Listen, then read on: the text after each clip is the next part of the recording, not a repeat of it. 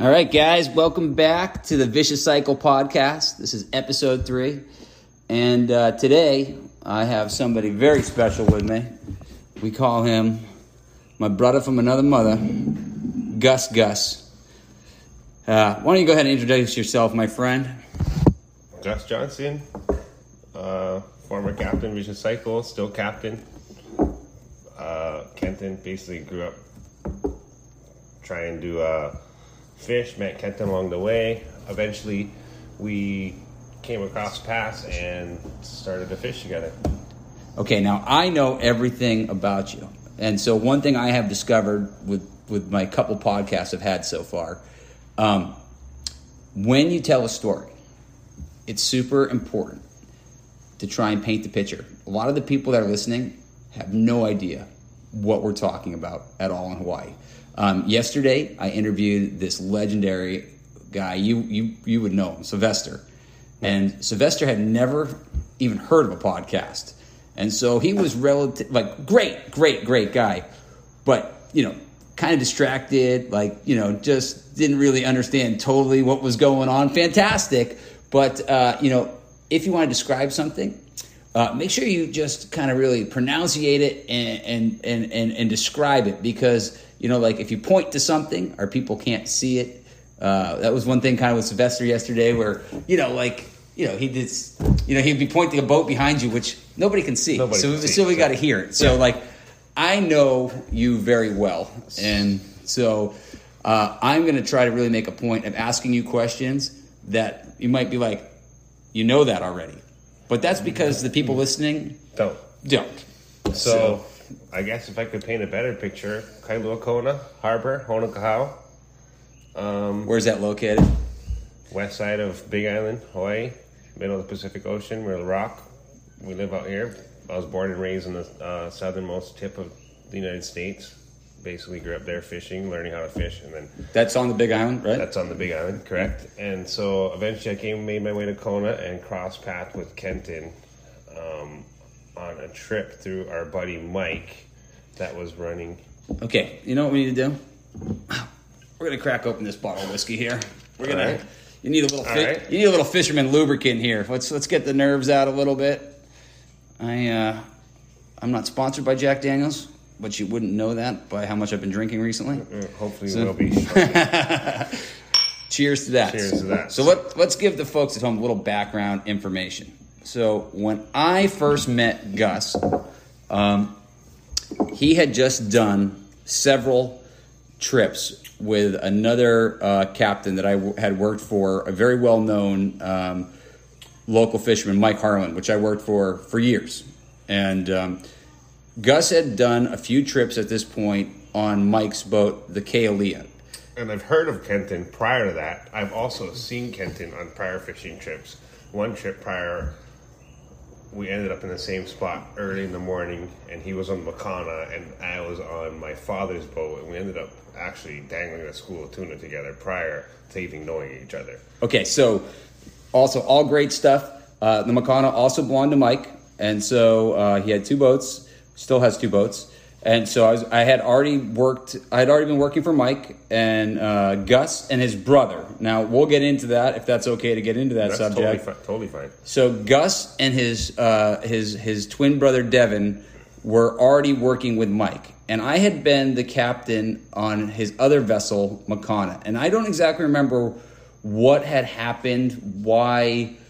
I, I can't remember if the Kalia was already loaded up and Mike couldn't go for some reason, or We had gone on a trip prior with Mike. with Mike. Okay, And we knew it was biting. So That's that was what it why was. we made our first trip on the Kayla. Okay. And the boat was loaded up, ready to go already. Okay. I don't know if the, I, I'm pretty positive Makana had problems. That's why we were fishing the Kalia, because it was those first couple trips with Mike, we were. There was some kind of mechanical issue or something. Mechanical issue, so we were fishing the Kalia to raise funds to fix the Makana. Yeah, I think you're right. I think there was some type of mechanical issue, and I had just gotten done at that time. Um, I was sport fishing uh, mostly in the summers. Like back then, we didn't really. Gone in Costa Rica or something like that. You were No. tournament fishing somewhere. No, I, I, I, I, I had fished the. I, I had fished the summer in Kona, if I recall properly, because back then, uh, we didn't really fish the sea mountain very often like we do today because the market wasn't there. If you may recall, it wasn't. It didn't. We used to fish either inside or we didn't fish at all. What would happen is the inshore would bite, and then the, we would tie up the offshore boats uh, for the summer. The thing I do remember about this trip, um, I, mem- I remember a lot about this trip because it, you know the events that followed afterwards. But the thing I do remember is that I did this one trip with you guys, and then I immediately got on an airplane and went to Australia to fish a season on the Great Barrier Reef. So I remember that it was it, so it must have been September, It was right? Or se- it was September. It was Yep. September. Uh, basically, it was that season where, from where what I was learning, now I know, but um, at that time of the year, that area of the Pacific bites and the low pressures and this and that causes the waters for the big eyes. We had fished the mountain and we saw that the Okay, again, for the people at home, when we reference the mountain, that is a the Cross Sea Mountain, uh, which is a pinnacle that's about uh, almost equal distance from Oahu Sukona. to Kona. It's 155 miles south of Oahu, or 138 miles. ten miles shorter, right? Yeah, plus from it's it's right around. It's, depending on well, the current. It's and the 138 138 miles out of Kona, if you want to be exact. If you're gonna, depending on what you call the high spot, but or the center. But anyways, um, they're about equal distant, and uh, I recall that you guys had discovered with Mike that there was fish at buoy three. Now, buoy three uh, is a weather buoy. Uh, Hawaii is surrounded by uh, these weather buoys that are put out by NOAA to monitor the weather and major events. Um, like as a hurricane warning system, they monitor the, the, the, the swell. Um, the, Barometric pressure. right. All these things. Water fathom, the, the, the, water temperature, Yep. a subsurface, correct? Yep, correct. They have monitored all those things for many years. Uh, they're probably best known by our local surfing community, uh, particularly the buoys up north. That's what I. That's this is how I determine when and where I'm going to surf. Th- that's yes, and so um, people monitor that stuff. They watch the swell and they kind of prep for where they want to be. Wait, Now, now these spots, as as Gus and I will go into, um, sometimes are just like oases for for fish um, because of fish's natural attraction to flotsam, like uh, you know, like to roots or a tree they find floating or anything. Fish have a natural curiosity, but also, um, particularly tunas, have a natural attraction to flotsam. And so, even if there's no food around these things, a school of tuna fish will hang around them, or or or, or mahi mahis, or mai mais, onos. onos. Yeah. we'll, we'll get into that later. Kenton's first trip, we had the sea was green, basically because there were so many mai mais, and we'll Yeah. get into that, we'll get into that trip later. But Well, I mean, I mean, I mean, we can have the subject. We don't have to keep pushing off. The great thing about a podcast is we aren't really locked in, and I mean that's a different subject as far as I would go into for sustainability and stuff. My and my are my next big fish, in my opinion, that we need to really look at because well, that trip we basically yes, we fishing with you. We caught every mai mai we could. The sea was green of them, and that was a basically a determining factor of that was when we started to switch from a Kona fishery to an Oahu fishery to the auction block. And I remember that trip. I I think- made me pull every single fish out of the out. We already had thousands of pounds. Wait, hold, hold on, hold on. Let's what, what's what, what, what, wait, let's let's back up. Let's back up. Now you're talking about two different boats. Let's not get too far away from our original Where fishing story before Yeah. before we get into loads of my my. But where I was going with that is that no part of me believes there are as many my my around today as there was back then. I I think or at least around from a weather buoy standpoint, we don't see anywhere near the amount- amount, the amount. that we used to. Because I literally can remember going up to those buoys and just not trying to catch them, and we would just catch the ones that we were like trolling back by to go tuna fishing, and we'd end up with hundred pieces at the end of a trip. And I wasn't trying to target them because I basically would get to a point where once I caught too many mai mais, I actually flooded my own market. So it was like I wanted to catch X amount, but I had kind of figured out that like if you brought in like more than like fifteen hundred pounds at a time, you just kind of got a lower price. And if you were going to go back to the buoy, it was kind of better just to leave them there, and then you could sell 'em next week. you, So- so you know, I- so uh, that I- was uh, that was kind of like the program for a while. But it It's just not like that today. You wouldn't go to a buoy and leave 100 mai mais because you're not going to see them. Why would you? You're never going to see them again. You're never going to see them again like you would back then. Back then, the water a lot of times would just Not be like green around back- these Not like things. you can come back next week and they're going to be sitting there. They have tails, and there is predators in the ocean. That well, I think that's that that that is a big part of it. Is that uh, those buoys are so heavily monitored by the whales today?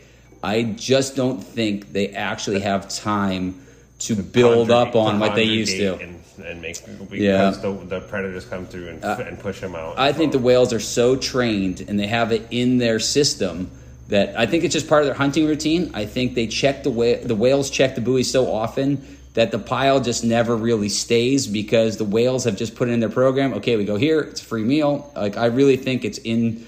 I think it's I think it's in their system because really it's been a, a number of years. Um, some people, I, I you know I've had this conversation. Some people think it's because they went to a different style buoy. Um, you know, they went to this a disc buoy versus the old buoys that were like 18 feet long and looked like a little boat.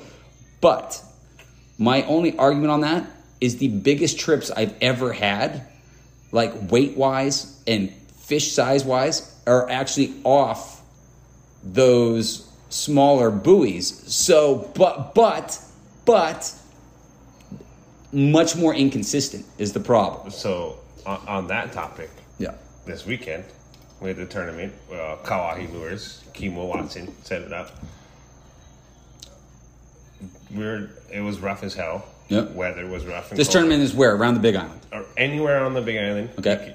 It's a guerrilla tournament, Meaning, meaning you can fish anywhere you want, any style you want, live bait, mocky dog. I don't care how you catch it, biggest fish, jungle rules. jungle rules. Okay. Guerrilla tournament. All right. And what what, what are you fishing Start for? fishing is six, so the categories are basically like every other tournament: marlin, ahi, mahi, ono, correct, and then overall weight. So you get biggest ahi, biggest aku, biggest. Is the Marlin division? Is it harvest everything, or is it catch and release, and then it's harvest. Harvest. It's- Okay. this is Yep. fucking no AY. This is an AYSO. Uh, you know, This- this is John Masters. I'll quote him. This ain't fucking the AYSO fishing. This is not everybody gets a prize. You're coming to win. You got to have it on your deck. Okay, well- with the video recording, time and date. Well, you know, well, a lot of people, Gus, and this is very different from our from the culture out here, and and definitely the one you grew up on. A lot of places they just don't keep marlin. So, like, you tell people that they're that you're killing a marlin, some people are like, "What?" You know, but it's not. In some places, it's not really accepted like it is here. Like, it's not. People, how do I say this? Because I can see some people throwing their phones right now if they listen to it, but you know, there's a there's a lot of sport fishing propaganda. You know, you you will have people tell you that marlin is this terrible eating fish, and almost everyone that has ever argued that to death with me has never actually They need- eaten it. You know, like I mean, to, they need to come down and we'll have a cup together. I'll pour them a glass right here. They can come over and talk to me. Yeah. I will make them a bowl of mar- marlin poke. I'll make them smoked marlin. I'll make them dried marlin. It feeds me and my family. It feeds my, the community that I'm in. You mean? Like people think, oh, well, you're taking a marlin on this and that, but I'm also I'm not only catching for myself. well, You know, I'm catching. Uh, it might have been a prize for me in the tournament or this or that, but I'm also catching for my uncle, my auntie, my grandma that can't get off the couch and she loves to eat fish, but she can't. Well, yeah. So I'm fishing for those people also. So you're like, I love hey, that. well, oh, that's beautiful, man. No, I respect that greatly, and you I, look at I- it both different ways. Well, does your family eat fish? Do- does my family eat fish? Uh, I, we don't gotta. We, don't gotta Come on, my that, my kid's favorite food is fish. basically the, Right, gro- right. the grocery store. It's like, hey, well, Right. you're gonna be, you know, you go home to uncle and you tell him you cut off fucking, you you cut off the pig or the cow that you, you know you let him go or run away or, Yeah, yeah, I had him, I had him right at leader. I don't gotta tell you, we were in a tournament. yeah, We yeah. made we made five hundred thousand dollars together. We lost five hundred thousand together. It's like that. Five hundred thousand gone. Gone. Yeah, we did have a dream fish on. That's another story. That's the And one thing the- when you fish with someone for a long time. that, But you know, the, to me, although it's money in the bank from the tournament or this or that, it's also going to feed the community that I'm in, and it's going to feed the auntie, the uncle, the grandma, the right, grandpa, the people that right, right. No, I can't I get think- up off the couch and do that, and they would they enjoy that. That's in them. It's born in and bred in, and it's a part of their culture, and you can't take that away from it as they get older or this or that. They can't. Well, no, I, I understand that. Well, see, I'm not anti-killing marlin, not at all. What what I'm all about is sustainable harvest of anything. Oh, yeah. Like I'm not Yeah. I'm just not. I'm just not me. into waste. Like that's my biggest thing. Like I have no problem when any fish is honored within a certain level. Like for me personally, E- anyone who's every- fished with me knows I let most of the big marlin go today. Oh, yeah. That's not. That's not like. I don't have to, mm-hmm. but that's just my thing. Like I, I have such a high respect for marlin that if I can let him go, You can't. I, I, I can and I do. You and, know, and, and, and- sometimes you get one that's foul hooked or, this that and or tail wrap and it's dead. or t- and, it's and I dead. have no problem keeping it. And you're gonna feed it. To the, you have to. You have to have the backup. You People are gonna eat a- it. You have to have a plan B. Yeah. Yeah. I mean, at the end of the day, if you don't want to hurt a marlin, and sometimes sport fishing guys go crazy on this, but at the end of the day, if you is- don't want to hook, if you don't want to hurt a marlin, if you do not want to hurt a marlin at all, you can't put a hook in the water because I don't care who you are. If you fish long enough, you're gonna have collateral damage. I mean, it's just impossible. I've been a part of all these giant like like charters where we're like we're only catching, re- we're only doing catch and release, and that's fine until the fit until the until the fish comes up floating, and then So- and then and then what are you doing? So we're just we're just gonna So- so this one floating, we're so- just gonna let this go. So to everybody that's listening, to me, this might be common knowledge to me and Kenton and other people, but we had what we called it was basically a scale. So we wouldn't harvest any fish on Kenton's boat. It's a sustainability rule. But we wouldn't harvest any fish under a certain size in so many days of our trip. Yep. You know, and we would try and release any tag and re- you know tag and release any marlin we can. A, a, wa- I- I a still- I still do in that today. In my mind, a marlin is a waste of space in my box because it's not amount. It doesn't pay the amount. It doesn't do this and that. But in a different circumstance where I'm fishing two miles off the coast for my auntie or this or that, You're gonna harvest and- that and- fish. and I have a, a, a wedding that I have to provide for 200 people, and you come across a marlin, sometimes it's it's Again- exactly what you need. Again, I don't want for a moment do you think that I'm anti killing marlin. Oh, yeah. you So- know that. You, I, I mean, if, if if you just look around, I mean, uh, we we are currently we are sitting at my table. I mean, within sight of me, there is at least what do we got? One. Well, there's a marlin bill hanging on my wall That right like there. a- that looks like Papua from Papua New Guinea. Yeah, well, that yeah, that And that, got- spe- that got a- spear right there. That was off a that was off a 957. Actually, that was off a, uh, a 957 we caught trolling out of uh, Honolulu. We got like 55 miles down, and it's another example. Is going to let it come. We're going to let it go, and it came up stuffed, and we decided to put it in the boat because it was done, and so I'm- we I'm not- sold the fish, and now its bill lives on lives on the wall. I have a mount that's it's a a bill of a marlin wrapped beautifully by pretty sure the guy Yowza, Was it from the Jim? captain of the Yowza, Jim. No, that wasn't Jim that but did those. basically the same style. No, wait. That he's an amazing guy. What is his name? The the guy who was blind. That uh, what was his name? He's blind. and He wraps the bills. Yeah, oh. every knot you could ever imagine in every fishing. What was his name? John. If you had the book, Ash, I think it's Ashley's not a books, and you could tie every knot in that book. It was on this bill, and that's my handle where the bill is basically. You know his his story is absolutely incredible, and I wish I could remember his last name. And I mean, he would be if you could get him. He would be a heck of a ghost for a guest for the people at our home. So there was this gentleman who used to make uh, these different um, bills. He would he would take he was on the long he was on a longliner, and uh, he would take the uh, he would take the marlin bills, the swordfish bills, and uh, and and he would also take like shark jaws back Chuckers. spear yeah chuckers, for those of you that don't know that's a uh, a, a Short- bill spearfish or a hebi is the trade name. If you want a little dagger. Yep, if you want to, or pahoa, like for, like was basically how would you describe pahoa? It's like a Hawaiian spear, like it's like a like a dagger, right? It's a, it's a sharp object that's blunt and ready to kill you. Yeah. So it was like a traditional weapon, and uh, he would make uh, his version of those. But the really neat thing about this gentleman was that um, for a big portion of his life, he was blind, and he learned all the knots. And it's really killing me that I can't remember his last name. This is heartbreaking because I haven't seen him for a few years. But Who's he, the captain of the Yowza? no, it wasn't the Yowza. The captain of the Yowza is Jim. That's literally the boat I was on yesterday. He was the captain of the Jan Ann. Remember that? Yeah, it, it ended up really bad. And the side note, like we're going in total tangents, but it ended in a huge lawsuit.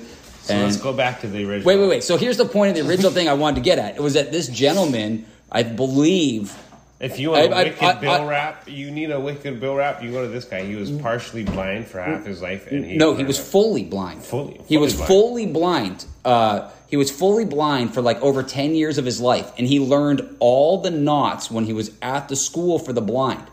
So he would literally do these knots on these bills, and he could tie all these amazing bills, and he wouldn't actually even look at it. It was all by feel It was all by it's braille. But yeah, it was like Braille because he had learned how to do all these knots And he knows in the 10 years he was blind. So the stuff he would do was absolutely incredible. Immaculate. Immaculate. Immaculate. And he, he did it he did it without looking at it. You couldn't tie a lure prettier. Yeah, it's It was basically you're making the guy who makes a glitter. I have one on my I actually have one around the corner, a swordfish I got one at my house. one. Yeah. Well, I, I don't know if you remember or not. You got me that one that's on the wall um, over there. And uh, right by the glass ball. I got you. Uh, yeah, right by one of those glass balls. I'm not sure. Our favorite sea trash, that's for sure. you know, it's funny. You look over at those glass balls, and like everybody, everybody, you know, they love those glass balls. But the kind of the irony of it is just like, if you want to get really fancy about it, it's just, uh, it is just garbage. Like they're, you know, the former floats, they're cool. Don't get me wrong, they're cool. I mean, it's our favorite. It's our favorite. Here's a little more whiskey. It's our favorite. Uh, it's our favorite sea trash, but That's they, what- they really are just, you know, th- those those glass balls are really pretty neat. That's what we caught. We found this weekend and sea trash, and we actually ended up. It was might not have been huge, but it was a steady pick, and we ended up taking the tournament because of it. Well, you know what's really cool about those balls that a lot of people at home don't know? Like they find them on the beach, and Alaska No, gets a lot of them. the- Some of them are the over rope- 100 years old. They're floating around up The there. rope, the rope was about twice the size of this table, maybe 15 feet, just covered in barnacles. Covered in barnacles. Just one ball, a, a little Uh, tiny rope. How old the How old did the one look? I mean, they they they. Oh, it was from Japan. But could- any any idea how old it looked? It was one of the really old ones, or or um, It was definitely the tsunami material, the debris, I would say. Maybe sucked out from an oyster farm or anything. But oh, okay, so it's a, basically- a newer glass ball then. But still, I mean, because it the majority of the most of the glass balls we find, you know, are like 50, to 50 or 100, 100 years years old. old, but- yeah. This one was more current. Was it? I want to say it was plastic ball, long length float, I- still covered in debris. See, I had been told for a long time that they were older, older, older, and then I found out there was this fishery where they used them a lot in the seventies, and so a lot. I mean, that's still, if you think about, it, I mean, it's, it's think when that is, it's still like a long time ago, right? On the old Japanese long line boats that were wooden, they had a guy blowing glass balls as they set their Right. long line gear. That's badass. Yeah, yeah, I No, know that's that. Yeah. badass. Yes, I know that. So that that's really neat for people at home that don't know this. So if you ever seen any of these glass balls, most of the ones like you'll go to like some sea shanty cheesy like restaurant back on the East Coast or the mainland, and they have these glass balls. Well, most of those are fake. You see them and they're all wrapped up in this hemp line, and it you know it just looks cheesy. But they are still there still are real ones floating around that we find once in a while. I've got I don't know how many are up there. I know half a dozen or maybe more. I, I, I made the mistake that I, I used to literally just give them away to everybody, and now I don't really have that many for myself anymore. But uh, you know, most of those are like are are fake. But the older ones, like the really really older glass balls, um, some of those came off boats where literally they would bring a glass blower with them on the trip, and they would they would blow the glass out at sea for space because they you know the, the, these glass floats these balls they would be the floats they would hold up their net or their long line and so rather than you know Storing, Storing it, balls, they blow them. they blow 'em up and then at- or if some break, if They- it breaks along the way, if they shatter, Yep. Now you can pick up the pieces of glass and re remelt it. They would just they would they they they would just forge their own out at out at sea. And then I heard in some incidences, and I don't know the truth behind this, but I've heard this same story repeated several times. That in some fisheries, uh, for space, at the end of the trip, they just cut the glass balls off, went in, and did it over again. And I don't know how much true that that is. If that's Or just they- an urban legend, but I've heard that story over and Or over they again. smash them. I'm saying they smash it. well, I think they just cut them off. I think that's why they're floating around. Just like Oh, I think. The- I mean, I think that's why we find them. How often you get? I mean, floats break off. Shit happens Hmm. in the ocean, right? So Oh, floats break off all the time. Like I said, I don't know. I don't. I've lost a mile of your gear, two, three, four miles of your gear. While Yeah, we were fishing. yeah, well, uh, we- shit we- happens and stuff- it's gone forever. You're not Stuff does happen. We definitely when We had- when we had- threw when we threw more gear, we we lost a couple pieces. Yeah, I mean, unfortunately, sometimes you break off in between a beacon or a beacon doesn't I- work I and things you- like that. I you know, remember you had me tie a beacon off to a log and it, broke off. Yep. it floated halfway to New Guinea and there's no way I can chase it. The Yeah, well, that happens too. range. Sometimes stuff just gets into a current, even with a satellite buoy, and just unfortunately it gets away from you. I remember I I, I, I put a More than satellite once. buoy. Oh yeah, no, I mean that's that's part of the game. I I, I stuck a satellite buoy. Uh, for those of you at home that don't know, we have these uh, satellite buoys that we can put on debris and structure that we find floating, and then go back to it. Because again, kind of like the buoy, um, a lot of times they have fish on them. And uh, I have stuck uh, some buoys on a log, and uh, they cost about a thousand bucks, uh, maybe maybe fifteen hundred at one point. They've kind of gotten a little cheaper because they got I- away. I- I they got away from that system. came across a log. I was by buoy 3 Mm-hmm. and you, specifically we were on the satellite radio, satellite phone. Yep. And you told me tie tie tie tie one of those. Mm. Tie one of those to it. Tie a satellite buoy. Yep. Try check it out. There's big eyes on it. That's Yeah, yeah, for and sure. that's been more than once I've done that with you. Or Yeah, and I I've mean- also chased long line gear where it's, I'm chasing it for ten miles and I'm talking to you on satellite, and it's the satellite buoy only transfers and transmits. Transmits the old style. Yeah, So as soon as the thing is getting pulled onto the surface by a big fish, a load of big fish, It's it doesn't. gone. It's, it's not transmitting, and then it might pop back up and transmit. So I've chased year round for Kenton with Kenton. Oh yeah, it, it gets it, it, it, unfortunately gets away, it gets away from you sometimes. It gets really hard. You get you have a really hard time getting a signal. You have um, especially when you throw smaller pieces and the gear really collapse down. Like we throw shorter pieces, so we have these smaller pieces, and as the time goes by, the gear collapses down further and further and As further. you hook more fish, And well, or you have more fish, or just time, it, it gets smaller, so you find, have a smaller area to find it. But what I was going to say about those logs before, before we get away from it, so I I've put beacons on these logs for my mais or or tunas, whatever they had on them, and um, you know they get to the west, and then we have this really strong current west of Hawaii, and like you were saying, like it will get in this current, where it will not go below like two and a half. Oh, Three knots. 2.8, yeah, almost three knots for, for days, catch- and you can just couldn't- never catch it by the time you go catch home. it for, for the life of you. Yeah, and you know where that stuff ends up? It ends up on a beach, like uh, Papua New Guinea or the Solomon Islands. That's where the stuff. Well, if it gets too far west, that was that gone. that's It was- it's gone. Yeah, It was within a week. It was in Yeah. Papua New Guinea, from what I understand. Yeah, it was screaming. I chased it for Yeah. about six hours, and, and just we could go- never, we could just never really. After that, I couldn't locate it, find it. Yeah, it- we had a Ten problem hours with it. went by. Sixteen hours went by. I was chasing it. Twenty-four hours went by. I was chasing it. And Yeah. I was ending up so much far that. Yeah, no, I mean, I, ch- I chased one of those like I was I was of- 400 miles out, and just unfortunately the I'm old buoys. of, I'm running out of fuel. There's no way I can chase it anymore. I need to get home back to where I need to, and Well, yeah, the old buoys had a really bad. Um, the the buoys we use now have a really good like real time and really good um, a really good accuracy, like a really good tolerance. The older buoys often were over a mile off, and the real time was like forty five minutes off. And so, if you had something that was like a mile off, and you couldn't only get it like every hour, and the thing's going two knots, it's, left- about the, it's it- about the size of a coconut. Yeah, yeah, and, and, and, and the beacon's the size of a coconut. So, So, you, it, got to figure you're in Yeah. the middle of Pacific and you're searching for something the size of a well, coconut. it's got a flag attached to it, but you know, depending on what the weather is, if it's blowing twenty five or thirty knots, Ninety percent of the time, if you're losing gears because there's fish and that buoy's underwater. Mm, I don't know. I, I, you know, I'm very fortunate that I've lost very, very little gear over the years. I've been really fortunate about that, but I have lost a couple pieces. I mean, that is a calculated kind of risk that goes with it. I've been very fortunate to never lose like a really big piece, but I've lost a section of gear here and there. You know, it does happen. I So, lost one section. yeah, I I'm remember. not gonna. I, I, I, I remember. I remember. It happens. So it happens. it does happen. You Uh, hang the bottom sometimes. You, You do hang the bottom. You, ha- you lose. You- Especially you, around you the are seamount where we a- You're fish. fishing a pinnacle, so you got to figure Yeah. and. You will you will hang some gear on the bottom, of, especially if you get like a thresher shark on your gear. Or you thresher sharks of- just devastate If you. you get a load of tuna and then, then you're across the high spot and then it drags. yep. Say You- you're west you of the high spot and it's dragging east. Yeah, you can and de- you, you get can a little tuna, and now they pull you down past the, your fathom mark, you're gonna hit the reef. Yeah, if, it, if right? it's especially if it's on a uh, if it's on an end piece uh, and the end collapses down, and I mean basically all you have to have is a hook go below 180 fathoms, six feet to a fathom for you, you guys at home, which is so basically it just needs to go down past like you know we're getting 20 fathoms is 140 feet.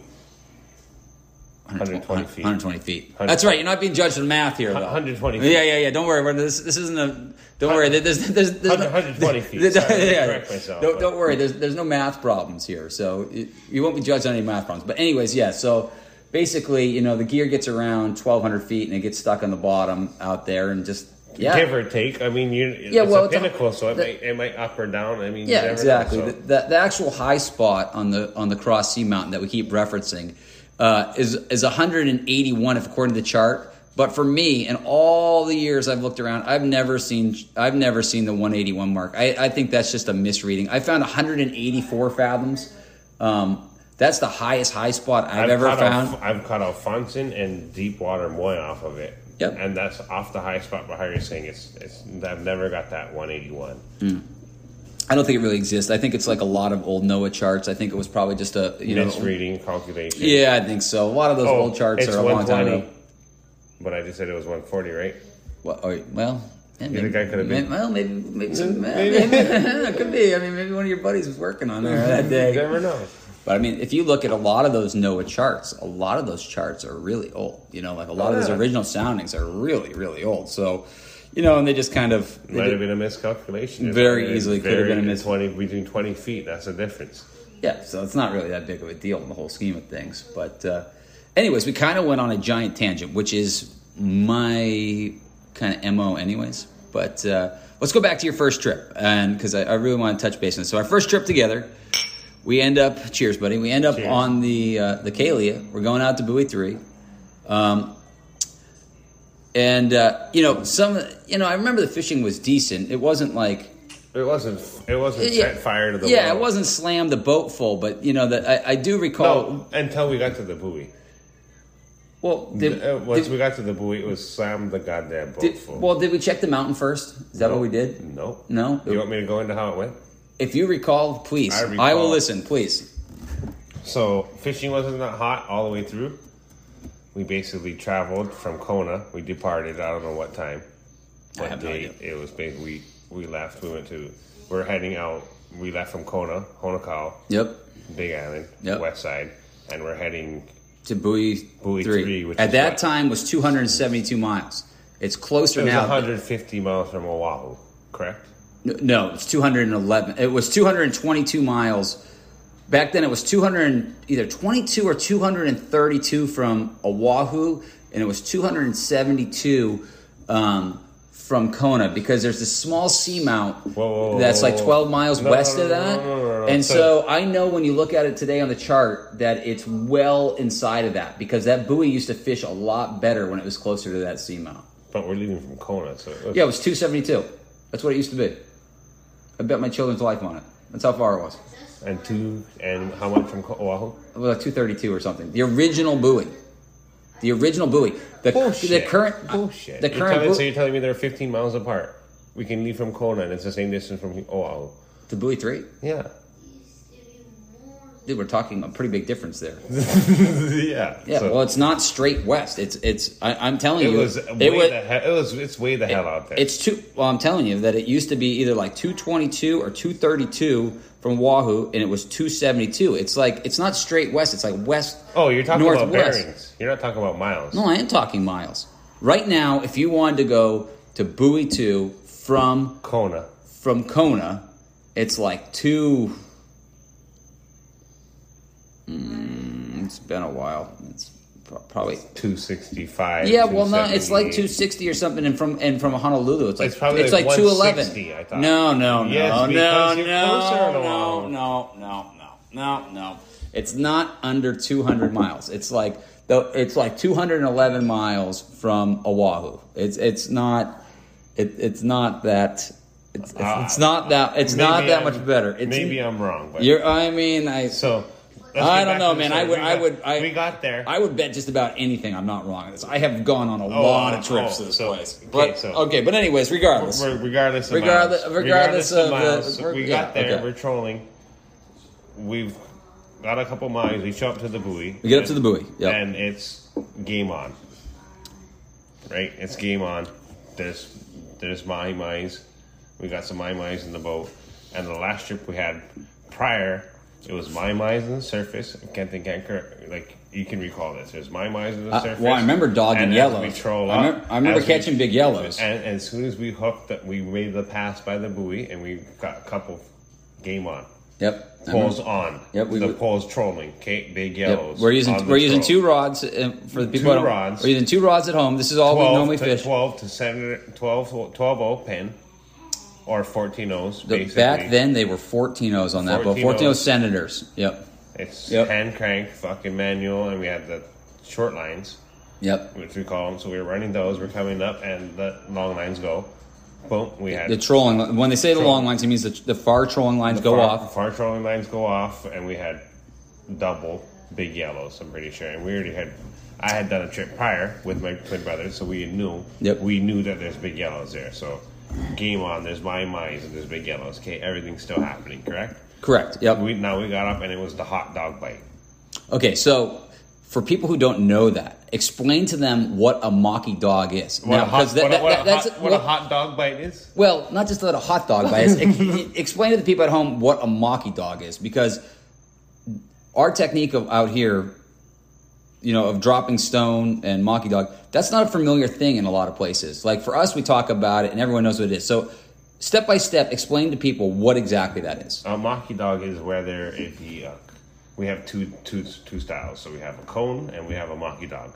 So a maki dog is basically a cloth, twelve by 12, 14 by fourteen Piece of cloth. piece of cloth. Yep. with an O-ring that I've clamped into it, and I made, or you can even, in, in situations, I cut my fucking jeans, Right. and I cut my jeans and I rip it in half, and Denim. rip Yeah. it in half down, and I make a basically a flag, fourteen by fourteen or twelve by twelve. I poke a puka, Ba- basically, showing a square right now. a square, Yep, and then a I square piece run- of cloth. and then I run my line through the cloth, through the lead, Time. And boat, how big's this lead? anywhere from two to four pounds. Can Pound. be one okay, pound, pounds. doesn't matter. Right. And it what? can be and the shape and the, and the shape. shape of the lead is what? Square, sometimes it's rectangle, sometimes it's oval, depending on your mold that whoever makes your leads and the provider you get it from. Personally, if I have a, if I have a moment here, I really like the flat leads myself. I like the flat leads because you can put them on top of the leader. But carry on. I like the I like the cone lead. I like the I like the oval leads with the scoop on the bottom, so that when I wrap my dog, and my leader's wrapped, now it catches it and it, it sits outside of it. You get what I'm saying? So do. Here's your leader, and you wrap it up and you make your wraps. You Yep. start how we always Okay, but you from- need to you need to you need to So we- express this in words for the people so at home. you're gonna come through through your cloth, through your lead. You're gonna go to your bowling. Okay. And also, explain to the people at home when when we're talking about this line, and, and, and you can do this on rod and reel, but what we're talking about right now is uh, we primarily use hand lines. So what he's discussing right now is we're talking about the main line from the hand line, which is either usually a thing called blood line, which is basically like a coated um, hand line, which is usually around like a 400 pound test, or like a gray line. Um, so when we're talking about this right now, we're talking about a hand line that we're using. It's basically like braided hollow core, but giant. But giant, right? It's like uh, for for you guys sport fishing. It figure it's like four hundred, or normally what I use is like four hundred. Thousand pound. Well, it's four hundred and fifty pound Dacron is basically what they call what it. they call- well, yeah, yeah, so- but but it has it has instead of being completely hollow like Dacron, it, has a core. It has a core in it. Inside, it's not a Yeah. hollow core. It's a core on the Right. inside, wrapped with another material. Right. Exactly. Okay. And it can be a soft line, a green line, anything. Many main thing is what Eight- Well- eighth inch, a quarter inch in diameter, tops. Well, I mean, I think the opinion's going to go out on this. Like the mm-hmm. modern day fishing, I mean, we're not really just talking tackle stuff here. Inshore stuff has gotten so, So thin tec- it's so, and so technical, technical. that it's different. So yeah, I might run my, right. my my dog wrap separately than yours. Yeah, well, so for instance, I'll offshore, send, I- I'm I'll still- send it up for you guys easily. So there's a there's a cloth. You poke your puka, which I call a hole, is a hole, or you have a, a hole which I crimp with my my round brass ring that I get from Ace Hardware, and I have my crimper thing, and, now it's a chute that I can go through, and it won't tell the, tear the cloth because otherwise it's going to eventually tear your cloth Yep. and ruin the dog, right? So I have my mocking cloth dog with my hole crimped in it. Then it comes through my lead, then it ties to a bowl end, to my barrel swivel, to a three fathom leader, Okay. Yep. depending on your your poundage, whatever. Right, you right. use. I find inshore that the leaders have gotten smaller and oh, longer. so small and it's but- retarded. Yeah. and we won't get into that. Yeah, I, I, I think I think the political correct thing. I think it might be developmentally disabled. I don't think you can say retarded anymore. I'm not. But anyway, but so but, regardless, basically, yeah, it's yeah. basically they've gotten so small that, and it, it goes back and forth because you can use an 80 pound test leader and catch a 200 pounder, 500 pounder all day long. But if you break it off at the boat, what does it matter? well, you can hook it. Yeah, You can hook it all day Yeah. long and have fun and take pictures and this and that. But for me, I'm about landing fish and gaming fish and Mm. commercial fishing is my life. I need to, I need to, I actually need to deck this fish and get in the boat. Yeah. For my daughter to eat and to pay the electricity bill and the mortgage. So right. There's there's, there's- different- there's there's different different thoughts on thoughts that. There's on different that, things so- happening. You know, nobody owns um, the resource, so I think different people get different things from it. We, uh, I'm still very fortunate that most of the fishing I do is offshore, so we still get away with using much more. Um, less well i should just say less technical gear Technical yeah gear, we, we get away as- with where we can still use a lot heavier leaders and things like that It's the same thing with anything. As you bring more people competing in your environment, and how how I'm saying, you might bring someone that someone. The other night, I'm not gonna lie. The other night I went out, Mm-hmm. four thirty in the morning. This guy was cutting me off. Twin two hundreds. If, if what do you mean cutting you off like okay Basically, I'm trying to run up to my spot where I'm fishing. Okay, you're going Ikashibi right now, or what are we doing? I'm leaving to go to the tournament. This guy's cutting me Okay. off with his big boat, and he's throwing his light in the water, and he's jocking me. But he might be on a 25 foot boat, 20, 30 foot boat with Yep. twin 300. Explain to the guests how big how big is the boat you're fishing right now? Now, now that you're not feet. you're fishing a 17 foot boat. Okay, All So right. we're out, and I'm, it's rough as hell. And the point being that he might be jockeying me and doing whatever he can, but it doesn't matter to me. In my mind, I'm, I, I know I have my plan. I'm sticking to where I'm going. But Yep. he's jocking up and he's dropping. It's just making it harder for me to, to work, right? So in life, like I'm gonna get to my plan and I bypassed him and kept going where I'm going. But he might be running up and jockeying me with his 30 footer and tuna fishing, wicked tuna, this and that, throw a balloon, fucking throw a float on his 30 rod. but I'm gonna bypass him and keep going to my goal, right? So like you have your plan in mind, you stick to it. Same thing with like leader size. Yep. You have your plan in mind. This is what I want to achieve. I don't want to bring that 250 pounder to the boat and have him break off. on the leader. Yeah. Kenton, what happened with our $500,000 Marlin? Yep. Well, Let's get to that. Well- it wasn't leader size, but how we're saying it's And- that and thing that- where you have that you have that thing in your mind. You have this goal set where you're like, if it was a half liter wrap, a wrap and a half more, I would have had it on gas. yeah. Well, this is But- one. This is one of so- the. This is one of the. This is one of the problems, though. Anytime you start second guessing uh, Yourself. self. You know, there, there's always shoulda, woulda, couldas, and and and if you want to go back to this Marlin, we, me and Gus lost a like a very valuable Marlin in a in a tournament. Uh, it would have been worth a lot of money, and uh, unfortunately, um, the hook selection uh, we caught we got the fish of the boat in uh, you know about 22 minutes, I think. Nice fish. It was probably it wasn't a monster, but you know it was probably 600. the, the biggest qualifier in the tournament. Nobody Yeah, yeah, right. I mean, for, so for a, qual- a qualifier has to be uh, over 300, right? uh, over 400 in that tournament, but it, it, it was easily that. It was probably you know I don't know six six fifty or something. It wasn't a monster, but it was definitely gonna gonna do the job. It was going to put us in leaderboard. It was to put us. yeah, we would have won everything. There there wasn't another qualifier. There was no doubt about it. And um, yeah, unfortunately, uh, we just you know we kind of we pulled hook. Uh, we got on leader. We pulled hook. The hook opened up a little bit, and there's always kind of that question It like, came, it came we- about. It came about six feet from my gaff yeah, and the fly gaff, and then it made a wild run and it ran back and shook hook. And there's nothing you can do about that in that situation. Yeah, it's really hard to say, you know, because the uh, you know the the hook had opened up slightly, But you know, I think like um, It wasn't per se a leader breaking. well, the leader didn't. The leader didn't break, you know, but the hook did open up a little bit. So you know, you're always going to question like, well, should I have had a bigger hook? But then, should have had a bigger leader. well, Should- but it wasn't really the leader there. I mean, the leader didn't break. Just the hook opened up a little bit, and you know, it may have shook the hook anyways. But you know, you're always in the back of your mind, you're going to think like, well, should I have had a bigger hook? But then you can question that, and this is one of the problems we have. Then you can say, well, well, maybe I wouldn't have hooked the marlin at all if I had a bigger hook. if I had, you, you know, if I had, if I had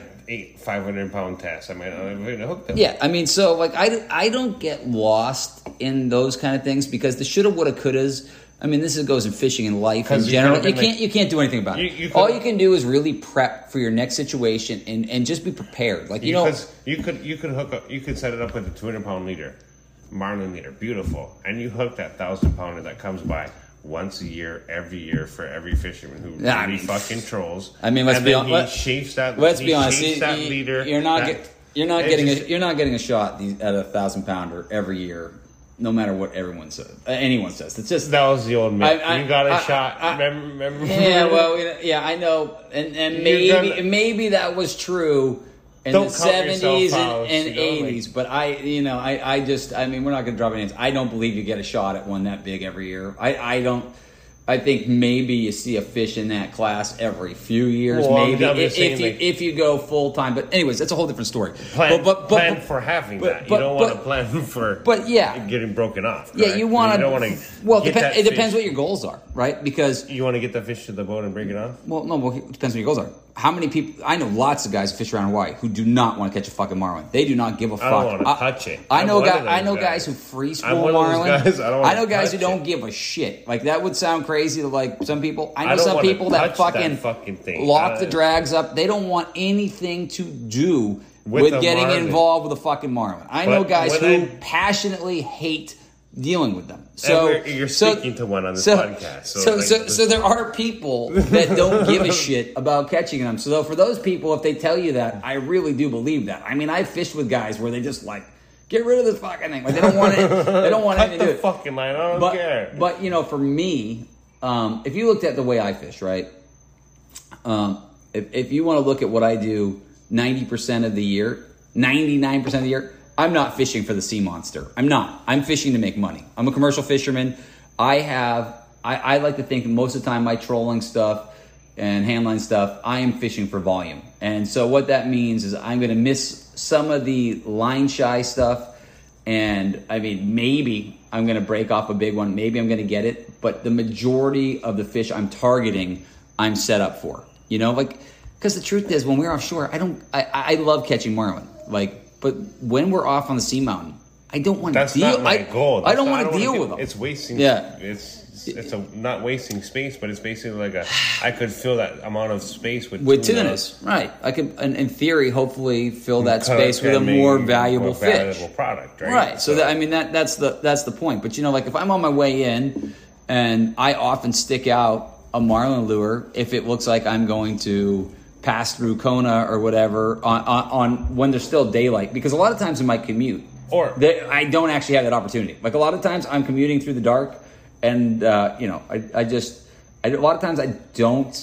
That's look I, at the. I, I don't worry about I don't worry about having marlin stuff out when I'm in the dark because you know when I'm trolling at night, I, mostly catch tunas. I don't really Big eyes. yeah big eyes and a handful of yellows. I mean I got one swordfish over the years and I've gotten It's I have caught I have big, caught big I have caught some marlin, but you're mostly catching big big eyes. yeah, mostly catching tunas at night. And so, I mean, you know, my stuff that I'm spreading, I'm putting out on most of my commute is for fishing for for the numbers because at the end of the day, that's that's that's what I do. I mean, that's And wait, yeah. I mean, weight is at the end of the day, weight, on the dock is what pays the bills in the commercial you're only fishing. go to your last trip, right? Well, I have been long. I have long, long said that. It is true. You are only as good as your last trip. You know, stories at the dock do not pay your bills. No. So I, you know, like, and uh, yeah, you're only as good as your last trip. There's no doubt to that. I'll give you a cheers on that. Sometimes.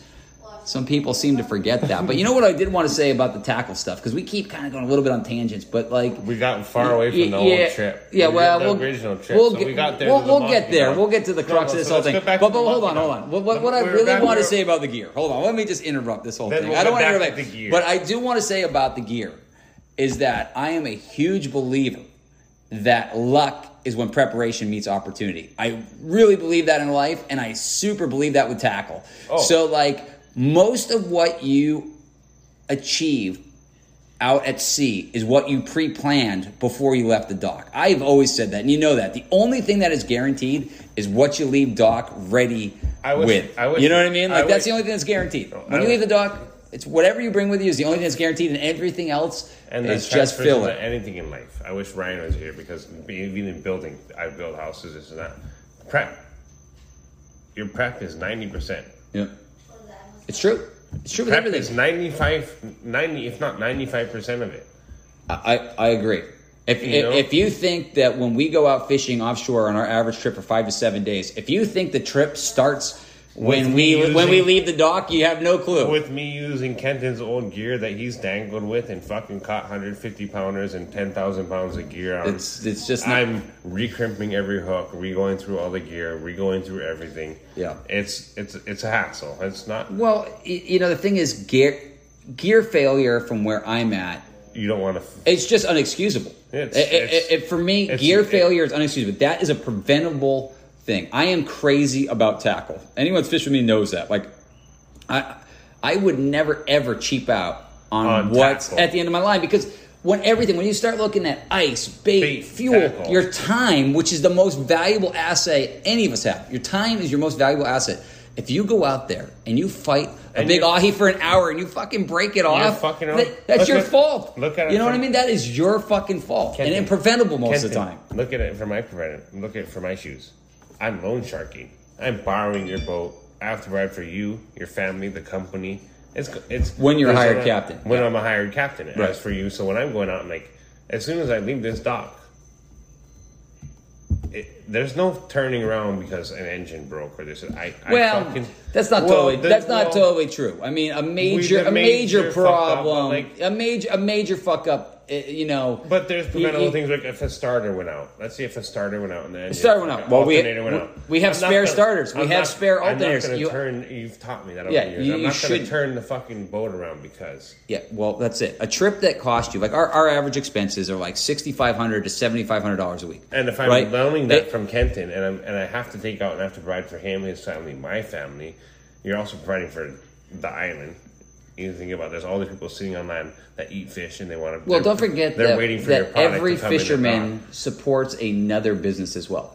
You know, they're, if they're- not ten of them. right. They're- I mean, it goes right down from you know from your wholesaler to your grocery store to, To your guy on the side of the road, guy on the side of the road. selling. You know, there, there, there's you. Every fisherman is more um, critical than sometimes I think they realize. You know, um, and and one of the problems I think sometimes with uh, certain with, with with some fish buyers I've learned in the past, not my current one. I've been very happy.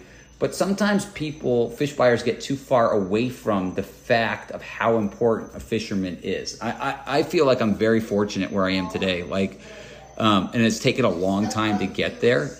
Um, like I have to say, I feel very appreciated where I am today, and I and and I think that uh, I think that after years of having been through every high and low possible, that you start to appreciate their side of it as well. and what it, It- takes. So, like, let's say you've taught me over the years how we're saying it to get back to it is like we need X amount of boxes to make profit. Because Yeah. this this basically is what expenses were. Well, that's kind of your guarantee. You need to You need to get you need to get at least that before you're really making before money. you're making any money. Right.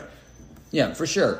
But you know, like what I was just kind of saying is, uh, when you're in the business a little bit longer, and you know, like you know, 20 years down the road, you, you start to realize that it, it's more that, that that the best case scenario is mutually beneficial. You have to understand that the fish buyer needs to make money, that everyone along the way needs to be Make- able to make money for you to to make, make money. money. That that's just how it is. Like you can't be, uh, you can't expect in a um, you know in a supply and demand business, you can't expect to get the absolute premium all the time if these guys are competing against undercutters and imports and things like that. Uh, well, you, you know what I mean? I think that trip- gets lost sometimes. Well, every trip's different, but there's always that underlying cost, right? Well, for There's us, there is. For There's yeah, always without a doubt. expenses. Well, any well. So, business, like- any business, even a wholesale business. There's yeah. trips that you think you might fail. So you're like, oh, I'm gonna fail, and I don't know what to do. You come with four thousand pounds of aku.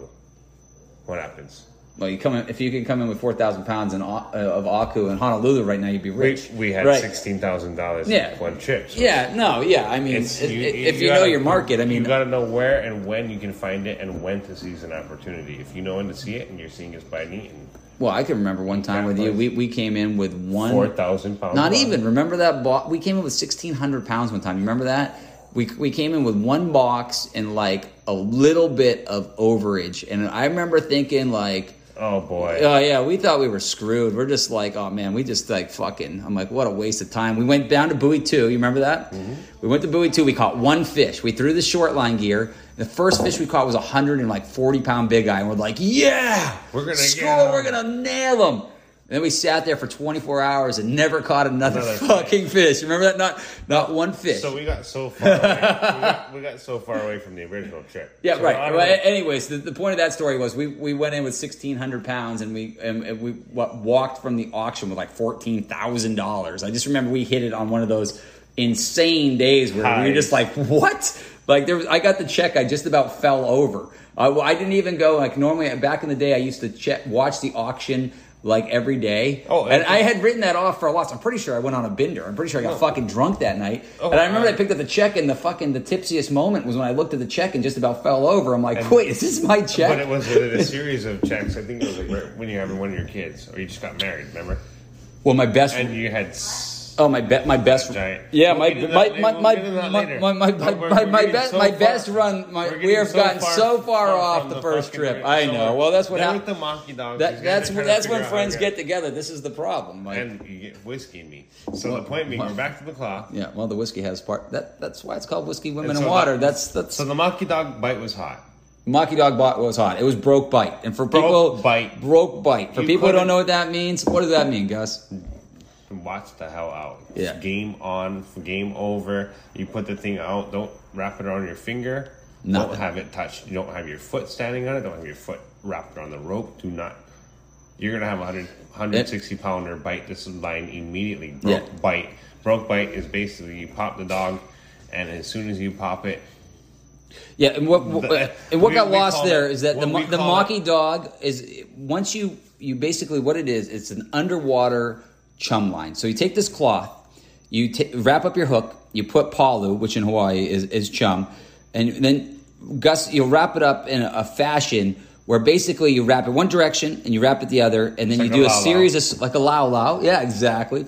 Which people at home don't know what the hell that is, but that's a anybody else listening will. yeah, yeah. Everyone You else know- in Hawaii will. If you know, Uh, you know. I mean, now you got to you, you realize how this works. Now you have to describe what a lao is, right? So No. yeah, that's how Oh, it works. No, you so do. you're wrapping one thing in, in a tea leaf. It's a cloth. Basically, you're wrapping it one direction, the other direction. okay, a lao before he gets off on another tangent. Lao is something we eat out here in we Hawaii. eat out here in Hawaii, and it's basically salted pork, uh, butterfish, right? And you put a sweet potato or ulu or anything like that. We cook it in underground stoves or, in a steam cooker, Yeah. basically, and it's delicious. But basically, Right, right. wrapping a laulau is the same way you wrap a dog. So, Right. if you don't wrap laulau, you don't wrap a dog. You're wrapping it one direction. You hold your thumb. You're wrapping it the other direction. Doesn't matter amount of times you wrap it. Four, six, eight. I don't. right, We don't care. and then so then you're dropping it to your desired depth. You and pop your dog. you're popping dog. What he means when he pops dogs, he means is that he is stopping the dog. He's stopping the line I at the depth he wants. I have a special knot that I wrap in the dog that as soon as it pops, it's unfolding. Correct. So I could Yep. I could literally put a maki dog down and let it sit for 30, 45 minutes, two hours until I see a mark swimming by on my recorder. I'd be like, oh, there he is, and pop it right in front of his face. Right. But in this case, in broke bite, what we're describing is we drop it to the depth we want, we pop open the dog, and then it's on. The Game line just smoking through your hand. Before you could even get so, it down. yeah, as soon as you pop That- it open, we call that's it- called broke bite. We call it the tuna fish is basically swimming upside down, but headbutting the thing, waiting for it to open because he knows there's food in there. Yeah, that's it. That, it's one of the best things that it's one of my absolute favorite things about our job is, you'll is you break- getting a broke sometimes broke you'll bite. broke bite, and, the, and then you're you know it's you're heavy, you're feeling your lead, and all it's just light. All of a sudden, you're like, what that, what what just happened? Yeah. And he's swimming up. He's Right. swinging up with your leader. Yeah, yeah. You'll you'll You're you'll, you'll pop on. it. The You're line the on. line's You slack. You pop the dog. The line slack. You to pull and just You didn't even get to pull it tight, and the fucking thing slack still. You're- screaming across the surface already. Yeah. yeah, That- that's some of the best stuff on earth, really. Like in, in my opinion, it, it, it's it, that, that's just You one of my favorite. it. You can't beat it. Okay, so we had this mean broke bite, and uh, We had filled up the boat. yeah, we pretty much filled up the boat. We ran out of ice, anyways. It wasn't like we didn't stuff the boat all the way. I remember that, but we, we, had some but, ordeals with manta rays. but we yeah. So we had this thing happen, and this was the second time in my career it happened. We got a manta ray, like a giant pelagic manta ray that swims up into our parachute, and so it's me, Kenton, and my twin brother Devin. yes, it was me, Gus, and Devin on this first trip. We we caught some eyes on the way up. A couple on the troll. How we're saying, so we know the fish is there. We know what's happening. Then we started a maki dog, and the sun's setting. It's basically sunset. Right, and and, and, And it should be mentioned we are on we are on the sea anchor um, at the time. You know what? We're down to our final moments. We're gonna have to do another segment. Okay, guys, welcome back to the Vicious Cycle podcast. This is episode episode four. Uh, we're back with Gus Johnson. Gus, Gus. Uh, you know, last last podcast. Uh, you know, we are really good friends, and so we have lots and lots of stories together. And we definitely went off on some tangents. So we're really going to try and pull this together because otherwise, this could probably be about a forty-hour podcast. So how, how much time you guys got? how much time you got? So what we're gonna try and tighten this up, and uh, it- it's easy. I mean, I think we've all been there before. You know, you're drinking with your buddies, and uh, you know, me and Gus, we stay in touch, but we haven't really spent that much time sitting around drinking beers recently, or in this case, Jack Daniels. And um, you know, uh, it's very easy. I think we can all go on tangents. We, I think, any time you spend that much time out at sea with someone, uh, just one story after another um, starts to, uh, to to build up, and it's easy to go on these tangents. So, anyways, for those of you that were not listening to our last podcast, Or or, or, or, or- of you who don't know the the relationship between me and Kenton, I've known him before both of his kids were born. We bought a, a house and multiple boats together through fishing, so we are quite tight. we have caught a lot of fish together. Uh, actually, before this podcast, uh, my daughter, not totally understand the concept of, of, of this podcast where there's no the video, she was very concerned uh, about uh, doing uh, Gus's hair. And the funny part is about that, uh, Gus had my old vessel, the Vicious Cycle, uh, out at sea fishing when that little girl was uh, being born. And now here she is, seven years old, Doing doing Gus's hair. So it's uh, it's a small world, and uh, we've got a lot of history together. So we're gonna try and tighten it up. But anyways, where we left it off uh, on the last trip, on our last episode, it was we were talking about our first trip. Now the reason we put so much emphasis into this first trip, if you're wondering why are these guys rattling on about their first trip, because of what happened on the second trip, which was a life changing event was the for for trip. Gus. Uh, not not what happened on our trip, the trip following my trip when I went to Australia. First trip fire. Uh, you're not going to talk about the the fact that we went. We went Well, what, no, I, we'll get there. But what I'm trying to tell people is that the significance of the first trip is really because of what happened on the next trip. the next trip, and that I really want to drive that home because I think that's where a lot of uh, the the I think there was a lot of life changing events, and so I just kind of want to set the tone for what had happened. So, long story short, on the first trip, uh, we had a pretty successful trip. wasn't uh, wasn't you know the greatest trip in the world, but we did kind of have some craziness that almost kind of set the tone for what would be that happened. We we we fish on parachutes when you are fishing at night, or in the case like we were talking on the last trip, uh, we well, on the last episode that uh, we we we we we fish uh, on the parachute, a sea anchor. Um, we fish on a sea anchor when we are dropping maki dogs, and basically what that does is it allows us, depending on the weather, to either have our bow facing into the wind, so we can fish our line straight up and down, or if there's no wind, uh, what it does is it allows us to have a steady path where our lines again can tend up and down. In the current, correct. in the current, right. So as opposed to like say if you're like lake fishing or a lot of other places in Hawaii and surrounding Hawaii, we have extreme currents. We have anywhere from no current to in excess of 3 knots. And so when the current is ripping, like when I when I say ripping, for me ripping is over say 2 knots, 2.2 knots. Ripping. It's ripping. It, you spend a lot of your time countering the current, um, Re- driving against, yeah. resetting. Resetting, trying to figure out where you want to be. Yeah, and, and and you know, so like some of the surface fishing we do, that the fishing absolutely goes off when the current's ripping.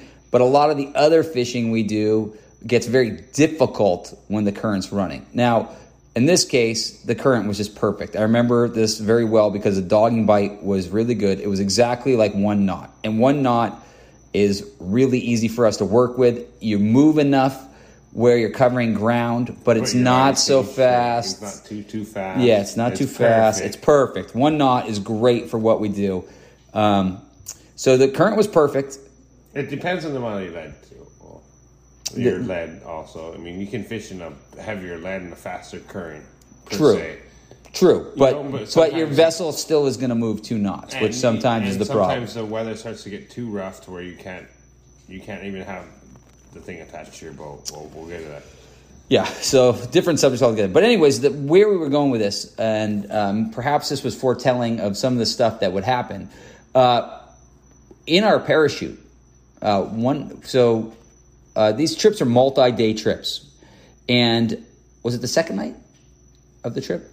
I think it was the first. Was it night the first night? up. Okay, it may We have been. showed up. We had the we had the, It may have been the we first had the night. fish on on the troll. Yeah, we had the fish on the troll. lines, Yep. he dogged it. It Right. became sunset. We Right, the came, we threw the parachute by the buoy, and Did our drift and Right, did a drift by the buoy. Uh, we typically what you do is you set up up current, and you want the perfect scenario is to drift as close to the buoy as possible without entangling the buoy uh, with your lines your or your boat. Like you, don't, want your boat, banging you don't want your boat of the off these big metal buoys. Like you don't want to touch the buoy at all. So, but you want to get as close as you can without hitting this buoy.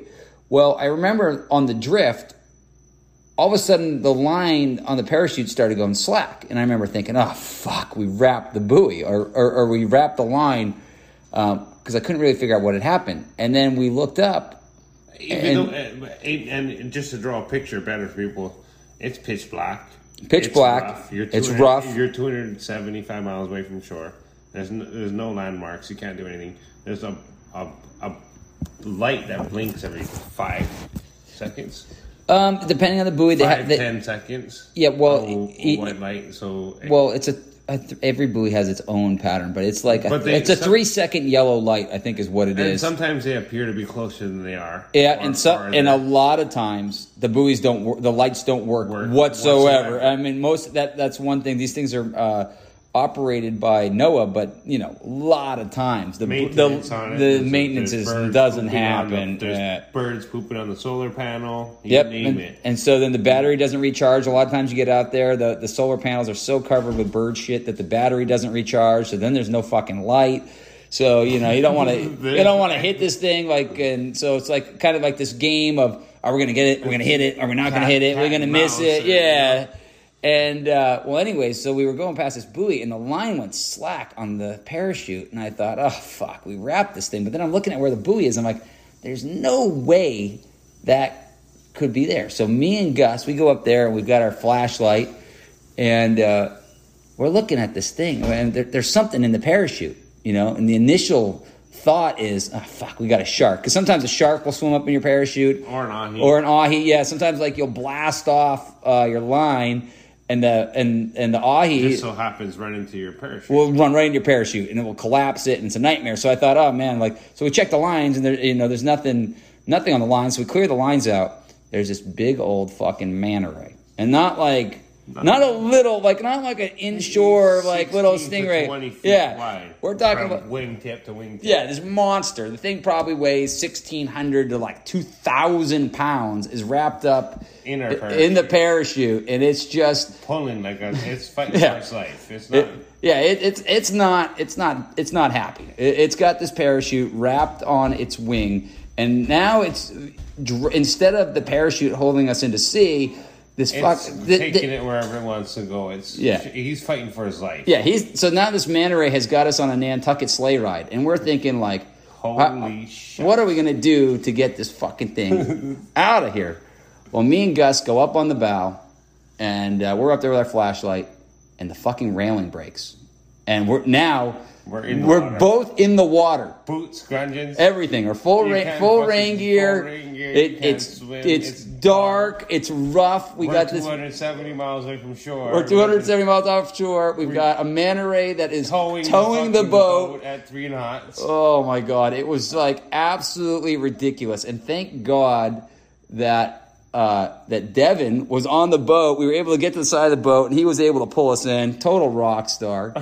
and um, anyway, he was able to, he was able to, to pull us in, and I trip. I don't remember exactly what happened. Like once we got in the boat, somehow the manta ray got the, out. The I think the main line broke or the retrieve line broke, one of the two. So the chute collapsed and it And then it was able- kept- It was able to Yeah. So, some somehow I, maybe it was the trip line broke, and then like when the trip line broke, the manta ray was able to get out of it. And I remember we were just looking at each other and we're like, "What We, the we just got fuck?" back, we just got back on the boat. We were just happy to be there. soaked. Yeah, we're totally soaked. like, we were just happy to be there. What- uh, back on the boat. yeah, it happened so quick. Fast, we're like, know, "What the fuck just happened?" And so it was like, we, we we're just like, "What just happened?" Like.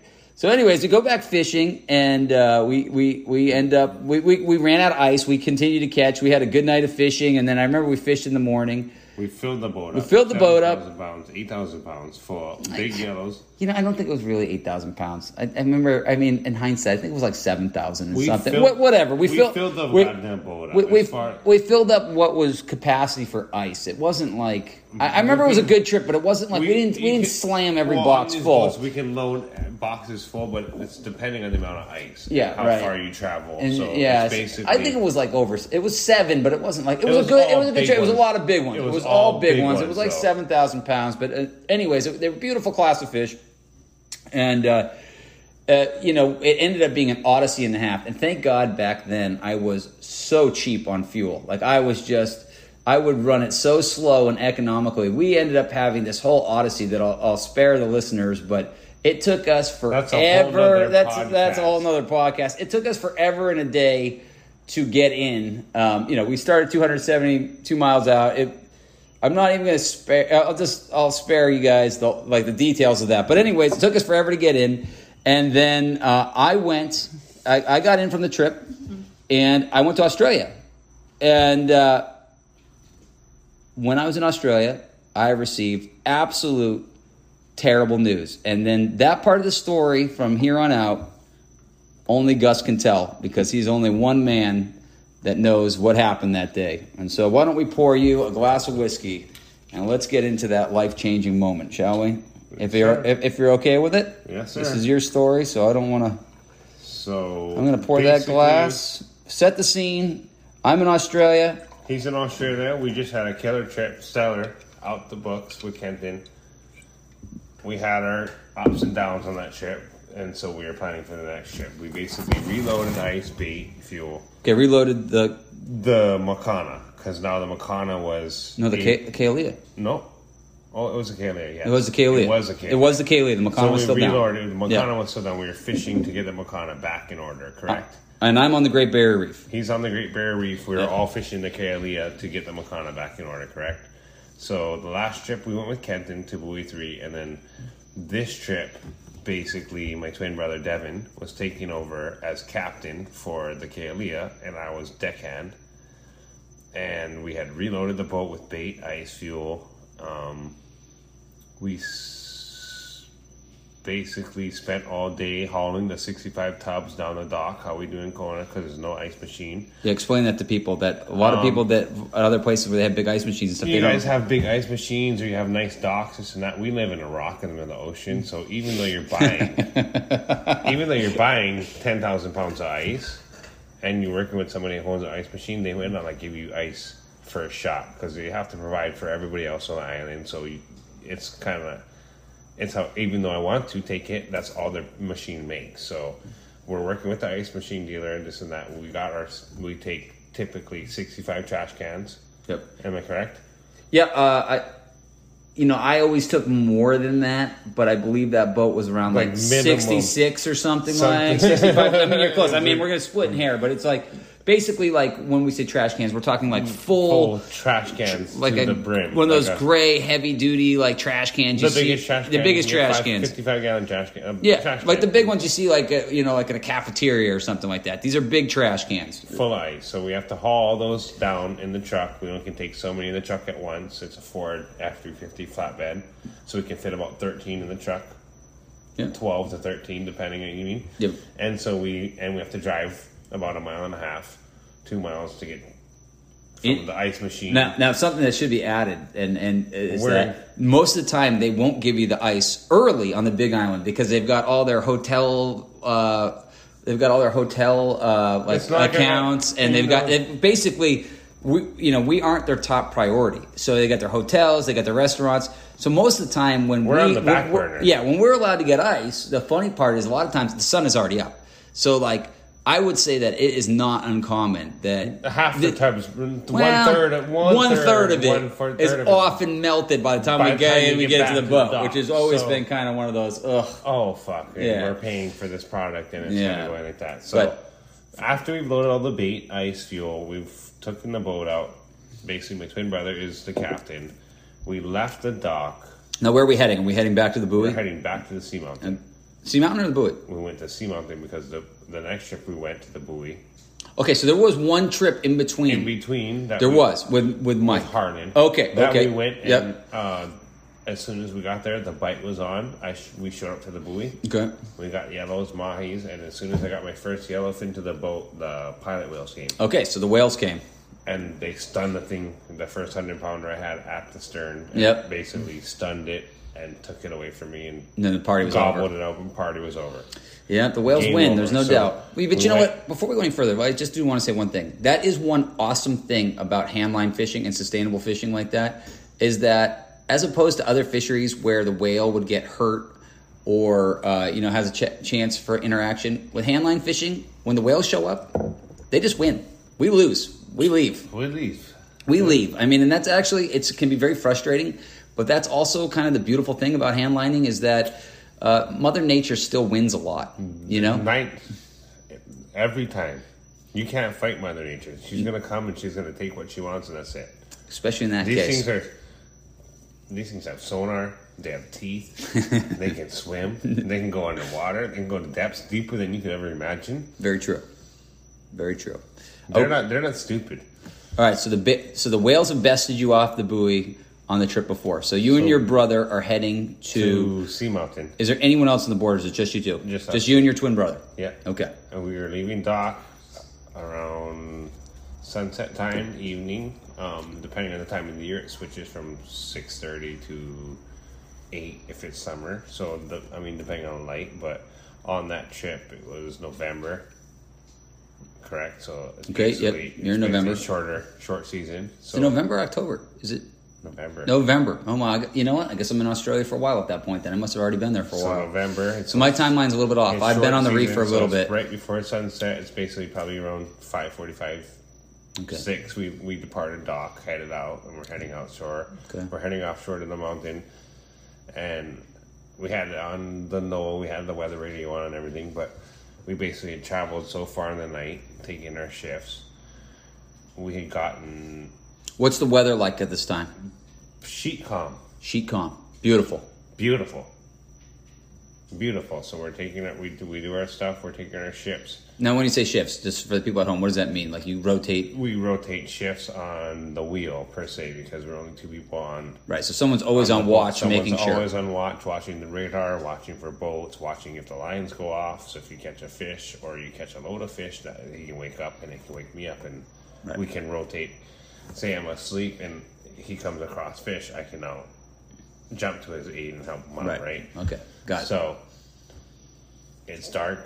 We're heading out. We're about 90 miles offshore. okay.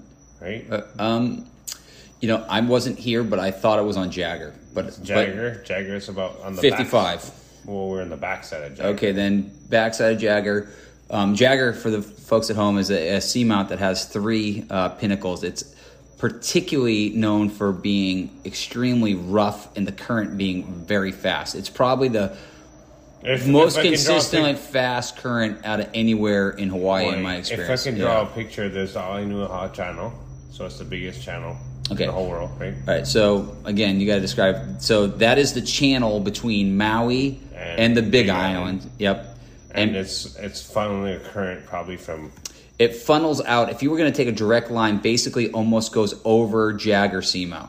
So you have the most extreme winds when we have our trade winds that also happen to go against Pushing our fastest current. pushing from California, and the, the closest fucking piece of land is California, Mexico, this and that. So it's pushing all that water, correct, down through, and then you're gonna have two pieces of land that basically funnel water and wind through it. So it's basically like a tur- it's a funnel. Yeah, it's a funnel. It's it's considered by many. I've seen it written up that it's the second roughest warm water channel in the world. I I consider it the roughest.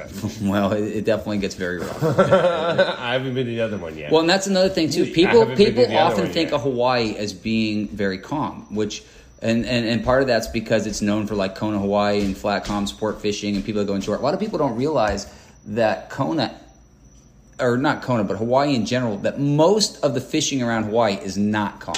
Most of the fishing around Hawaii is twenty to twenty five knots year round minimum. Like that's like we live in like 25 knots of wind and a lot of people they, they kind of always think that it's calm and that is just That's not not that is not the case at all. Kona, Hawaii, where it's exceptionally flat, is the exception, and maybe off like Waianae, um, but that is definitely the exception and not and not the rule You guys Hawaii. even in Waianae, even on the west side of Oahu, is ten times. They look at us in Kona and like you guys are lucky yeah, it, it blows over. It can blow over there too. without because we have a mountain. We have a much bigger- We have a lee, what we call a lee, on Right. the lee side of the island. So it's basically there's a mountain, a giant structure, a mountain that takes the winds in it. The winds have to blow over the top of that right. in order to, to create the water to get rough. So Right. once you're 60, 80 miles out, the water can get rough. But when you're closer to the land, you're Nice. in a, you're in a lee. Right. That's what we call the leeward side. That's in Hawaii. So we were out past that. Kona side. We were out past on Kona side in Yep. the lee, but we had gone out past the lee basically in 60, 80 miles of water. Yep. Correct. Yep. Yep. Okay. Yeah. I mean, basically, Jagger start parts around like fifty-five Five, and to and like. then we'll- I guess the far side would be like eighty-five. So you're some you're some you're somewhere in there. And if you're past Jagger, you might be you might be like if you went on the backside, you might I'm be like on the ninety. backside of Jagger to the penis. You know what I'm saying? That first. The, yes, The, the for- first when start. he says penis to the people at home, what he's talking about is, Is ba- the it- is cross. basically there, there's like uh, a, a, a, a- series a, a of series mountains. of sea mountains, and the way it looks on the chart is Is it kind of exactly appears like to be the male genitalia. Yeah, exactly. So, So- so anyways, he is in a place that gets particularly rough. It's funnel. The water is funneling through that, and it's water funneled from But California. at this time, it's not rough, though. Is that correct? At this time, it's still sheet calm. Sheet calm. Okay, so sheet calm, but in a place that gets traditionally rough. coming across basically around I mean that it's been 11 12 years now so basically what happened is we we had done our shifts we had done our shifts and then basically it was his time up on watch This is Devin's time on watch. this is Devin times on Dev watch. man. Dev man. He's Yep. basically watching a movie. He's doing his time. Like, okay, well, I got up 30 minutes prior. I'm like, okay, this is the end of his watch, and I got up 30 minutes prior to take a piss off the side of the boat. Yep. Sheet fucking calm, and I'm like, okay, well, I'm gonna,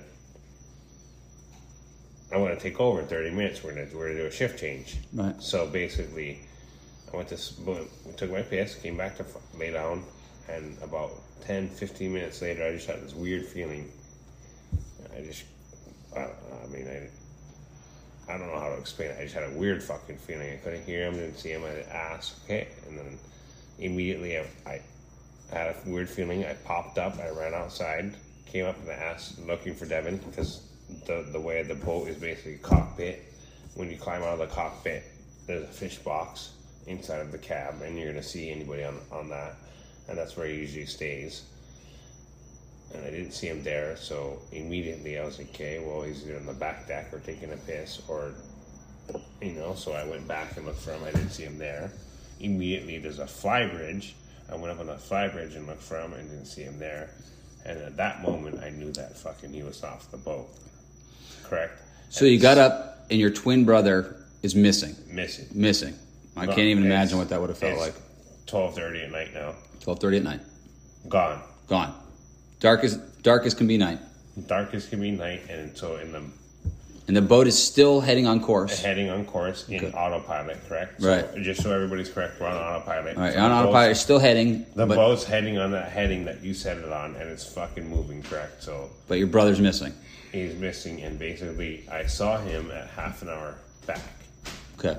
So I basically deducted that time of what I saw him, how fast I was moving in speeds and knots Okay. What was your first little reaction? Did you call the Coast Guard immediately? immediately. Immediately. So you called the Coast Guard. I called the Coast Guard. I told them this is where I saw him last, and then immediately after that, I basically called the Coast Guard and I threw a buoy in the water. Correct. Okay. So I threw a buoy in the water so I can tell, Yep. and I threw a chute in the water so I can tell which way the current's going. Right. So as soon as the as soon as I knew what was up, I threw the chute in the water. Okay. Boom! I threw the chute in the Okay. water. So he threw the parachute in the water so he could get a feel for where the current was going. Which way I know which way the current's going. Right, okay. Immediately, and so I made the call to the Coast Guard. Okay, Channel sixteen. Yep. Made the call to the Coast Guard. Shittiest thing in my life. Okay. I'm sure that was a terrible moment. Man overboard. Threw the parachute in the water because that gives you a feel of which way the current's going. Smart. You know, Very smart. What- what way he would've drifted, And I right. turned on every fucking light I had on the boat Right.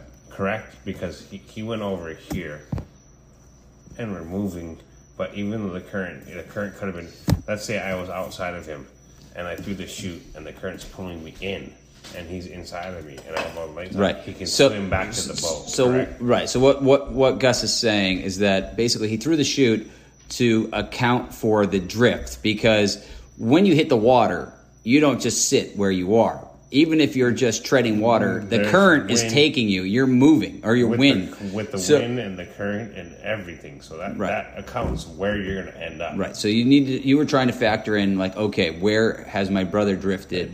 In this time, Right. in this allotted time, And the problem is that you don't- I'm we- moving. you know it's X- within a half hour. I'm moving X amount of knots, right? Right. Six, seven knots, so you know you can move. The boat's you know, boat's moving under autopilot six or seven knots. Yeah. You know you can determine. Okay, I moved this amount of time in this distance, correct? Right.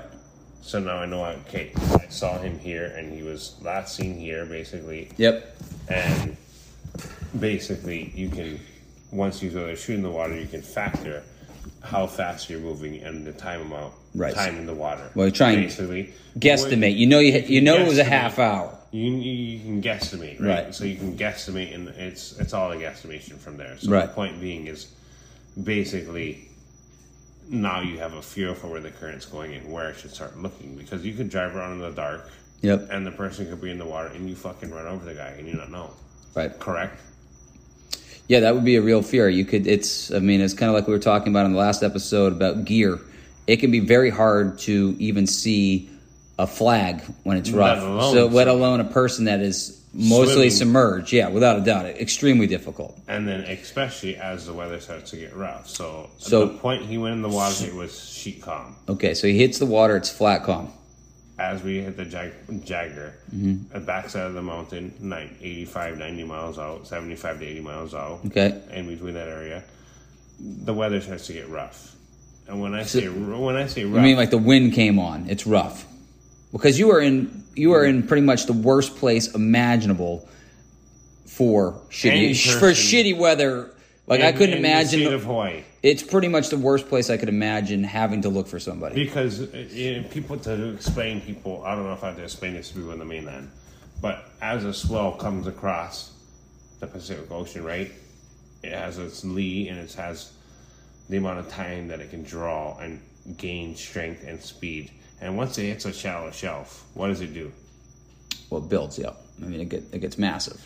So And the and the problem, particularly in that area, And is that it runs against the current. So you get the swell that goes against the current, and it is. And I and I can attest to this from years of traveling through there. It is like the fucking shittiest place.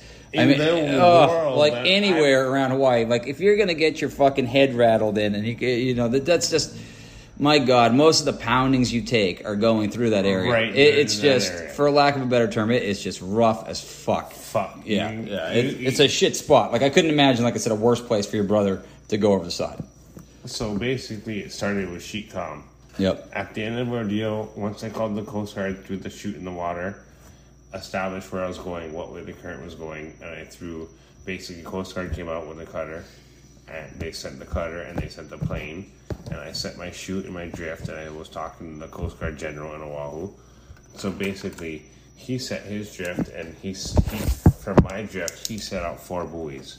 So I basically was a corner. When you say set out these buoys, they they, you, they drop them from an airplane, from an airplane, from an airplane, from and they're drift airplane, buoys. A 747 airplane, the Okay. Coast Guard searcher. So they're looking and they're looking. They also have a heat sensor, Right. so they can search and they can see the body temperature on a person. They're looking Right. Also, not only with their buoys. So I gave them the first coordinate. Then we then me coordinating with the with the Coast Guard. We created a triangle around that area. Okay. Correct. So I told them, Okay. okay, this is where I'm at. This is when it happened. This is the time. This is the immediate time I threw the chute in the water. Right. This is the current I'm going. I was buoy one, right? So they basically set up four buoys for me, Mm-hmm. dropped off an airplane that also tell them which way the current go and move and everything. Right. So they set around me. Okay. And they're also searching while they're dropping those. Did buoys. all the buoys go the same direction? Well, they're also searching with the thermal with the with the thermocline. Right, I get that. I get that. So they're also they're also No, looking with the the thermal buoys. imaging.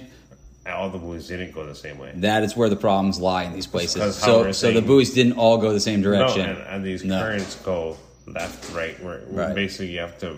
They split in different ways. There's five pinnacles. There's a pinnacle behind you south. There's a pinnacle north. There's a pinnacle west, and there's water Right. funneling through it. Right. And now it started with sheet calm. Now it's 20 foot waves. It's basically It's crashing blowing. over the cabs. I was fucking amazed. I even made it on the Kalia. It, it, it so It's, it's, fucking blowing. it- single it's howling. Man, it's howling. howling. So It you, looks like fucking Waimea Bay, and you're basically parked on the inside reef, anchored. Waimea Bay, for those of you who don't know, are, are, is on the north shore of Oahu, and it's known for giant waves, particularly in the north swell in the in the winter. Um, probably a lot of the photos if you've seen of Hawaii when you see a giant wave, it most likely is from Waimea Bay. And if Um, you could anchor your boat on the inside reef, You That- wouldn't, that's you, would, it you, looked you like. wouldn't have a boat. that's, that's basically what it looks like. I'm, on Right, the, right, right. I'm on the sea anchor, Yeah. right? Because I'm not attached to the sea floor. I can float over the wave and make it out of it.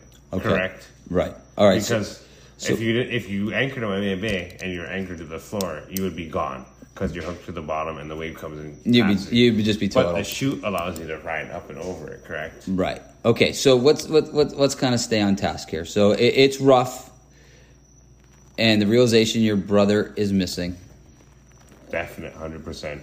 hundred percent missing, and uh, We've called. Okay, so- so- four buoys. okay, We the buoys are we deployed. deployed me as the, The- chute the and four buoys around me. Coast Guard. Yep. is Co- now involved. the Coast Guard's now looking. Tell me about the search. How long? How long did the search go on? Like I'm, um, I mean, your brother's missing. Um, It was basically twelve to one o'clock in the morning. 12 to one, one, 12 o'clock to one o'clock in the morning. You're you're in you're you're he's in the when- water. That's when I made the initial call. Okay. To the Coast Guard. All right. So, and then from there, the weather got extremely fucking rough, and it's dark, and I'm one man on the boat by myself, Right. trying to find someone that's in the water. Which is a di- difficult position in the best of times because you can only look in one spot. There's only one. And it's fucking like Waimea Bay, and you're on the fucking chute. So Right. So it's rough as hell. You uh, can only move so fucking far. So talk us through the process. You can you can only do so much. The coast the Coast Guard is looking. and through a, through four buoys around three buoys. So they've got the around me. buoys. They've got a, a C C thirty one probably is probably what's searching right. They got thermal imaging looking. How long did the Coast Guard search before it was apparent that they weren't going to find your brother? Five days. So they usually Five days. typically typically a Coast Guard search in Hawaii is three days. Yep. We searched for five days. Five? Coast Guard helped me out and searched, and I also had What is what is going through your mind as the hours extending to days? What what and this is your twin brother. What what are you thinking? Is it do you have oh. eternal hope the whole time, or I is have the or is it getting heavier and heavier? It's getting heavier and heavier. I have friends that I've I have friends from all over the island that have showed up. I've had at this point the word is out. I've had friends Now your other brother is also out looking in a boat, correct? Marcus, Marcus your older out. brother, So he's out looking in a he's in another boat. he's in another boat looking heat. The weather was so rough. Yep. My father was also out looking in another boat. Your father was also in another he boat. heard the call, the- he heard the pan pan. So your whole family is looking for your Looking- brother. You're in a boat, your brother's in a boat, and your father's in another boat, looking for him. looking for your brother.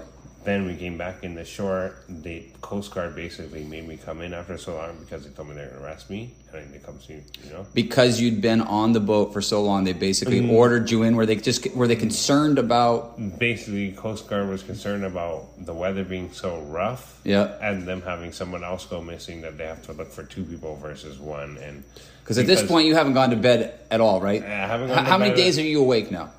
I was asleep for about two hours. If Two that. hours and like five- 45 45 minutes, if that. So in five days, you've slept two hours. No. Well, in five days, basically from when we left Honokohau out, I had slept, right? So basically, So like six days, you're like two hours in. no, no, no, no. Uh-uh. We've, you know how it is. We do shifts. No, I.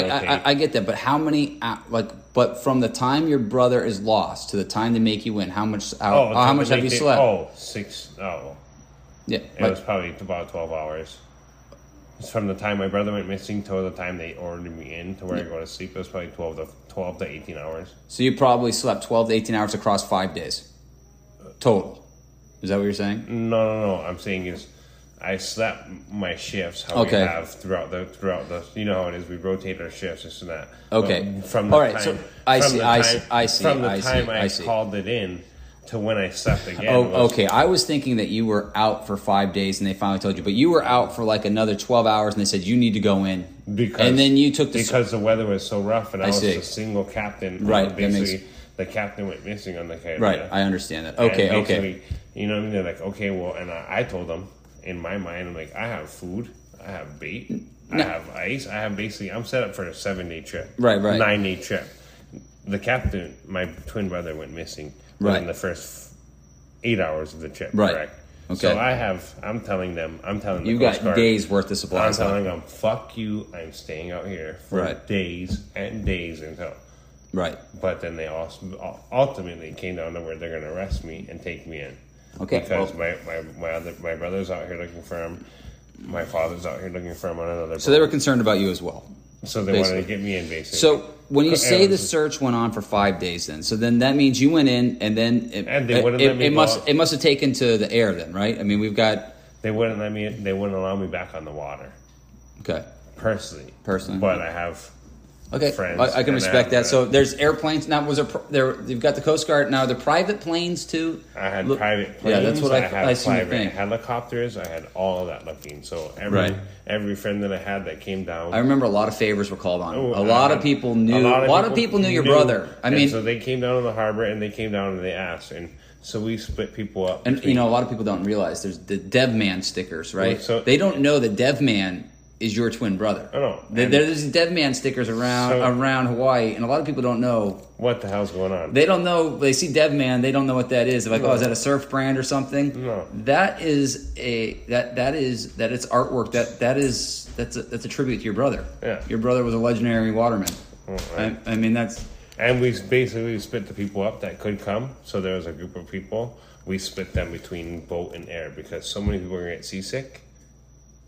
Correct. okay. So you take them and put them in the plane right. or the helicopter because I had my friend that Carl Thorne. He owns Paradise Helicopters. Yep. Blue Hawaii chipped in, so I had helicopters. Yep. Shout out to those guys for pitching. Shout in. out to those guys for a huge for him. And then we also had several uh, Cessnas, Cessnas. Yeah. like smaller smaller planes on top of On top of the Coast Guard on top searching. of whatever the Coast Guard was searching. So we had boats, planes, helicopters in the water Okay. for, for for four to five days, basically before I called the search off.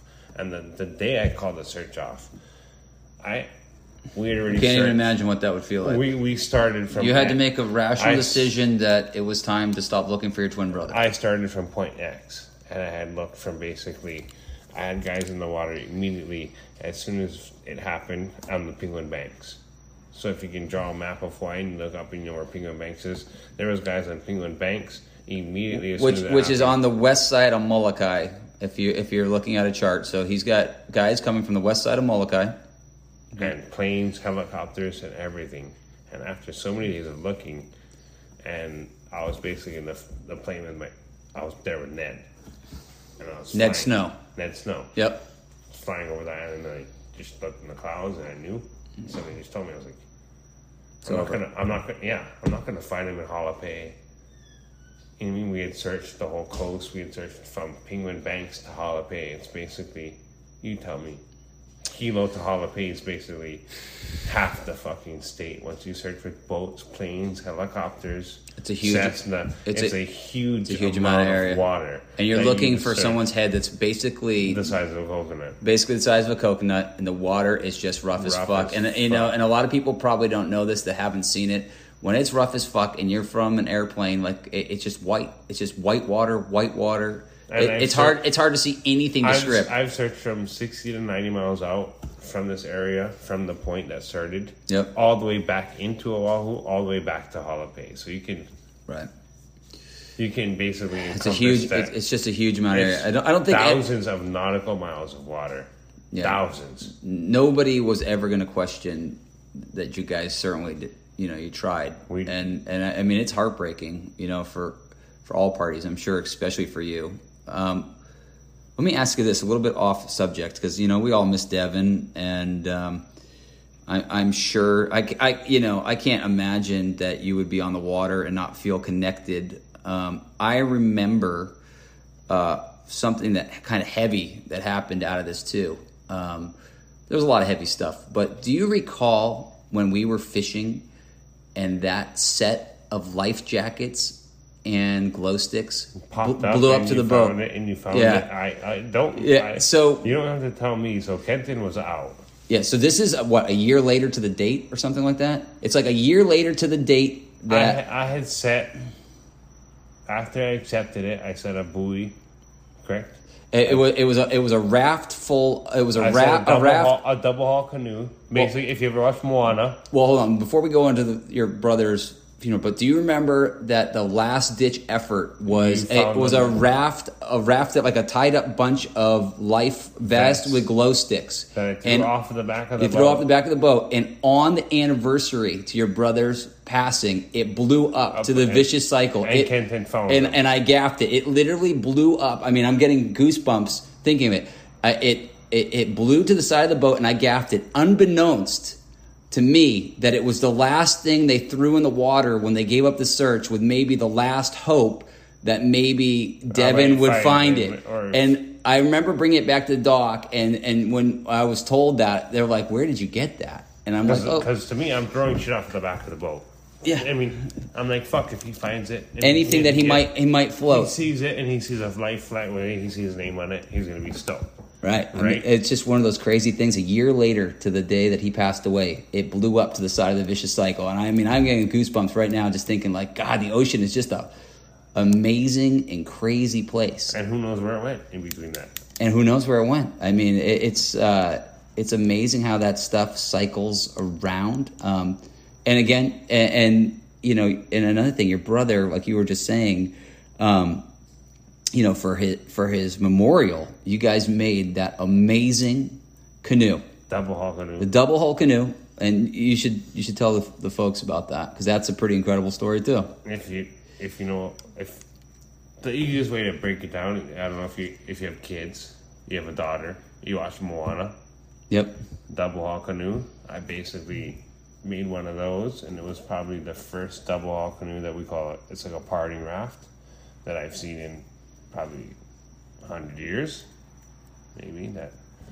You know, Basi- 'cause basically, you gave- traditions got, have got lots. So But made basically, you gave your brother a Haw- um, Hawaii traditional parting canoe. Parting canoe. I made Awesome. a, made a Yeah. canoe from scrap. I built it from scrap.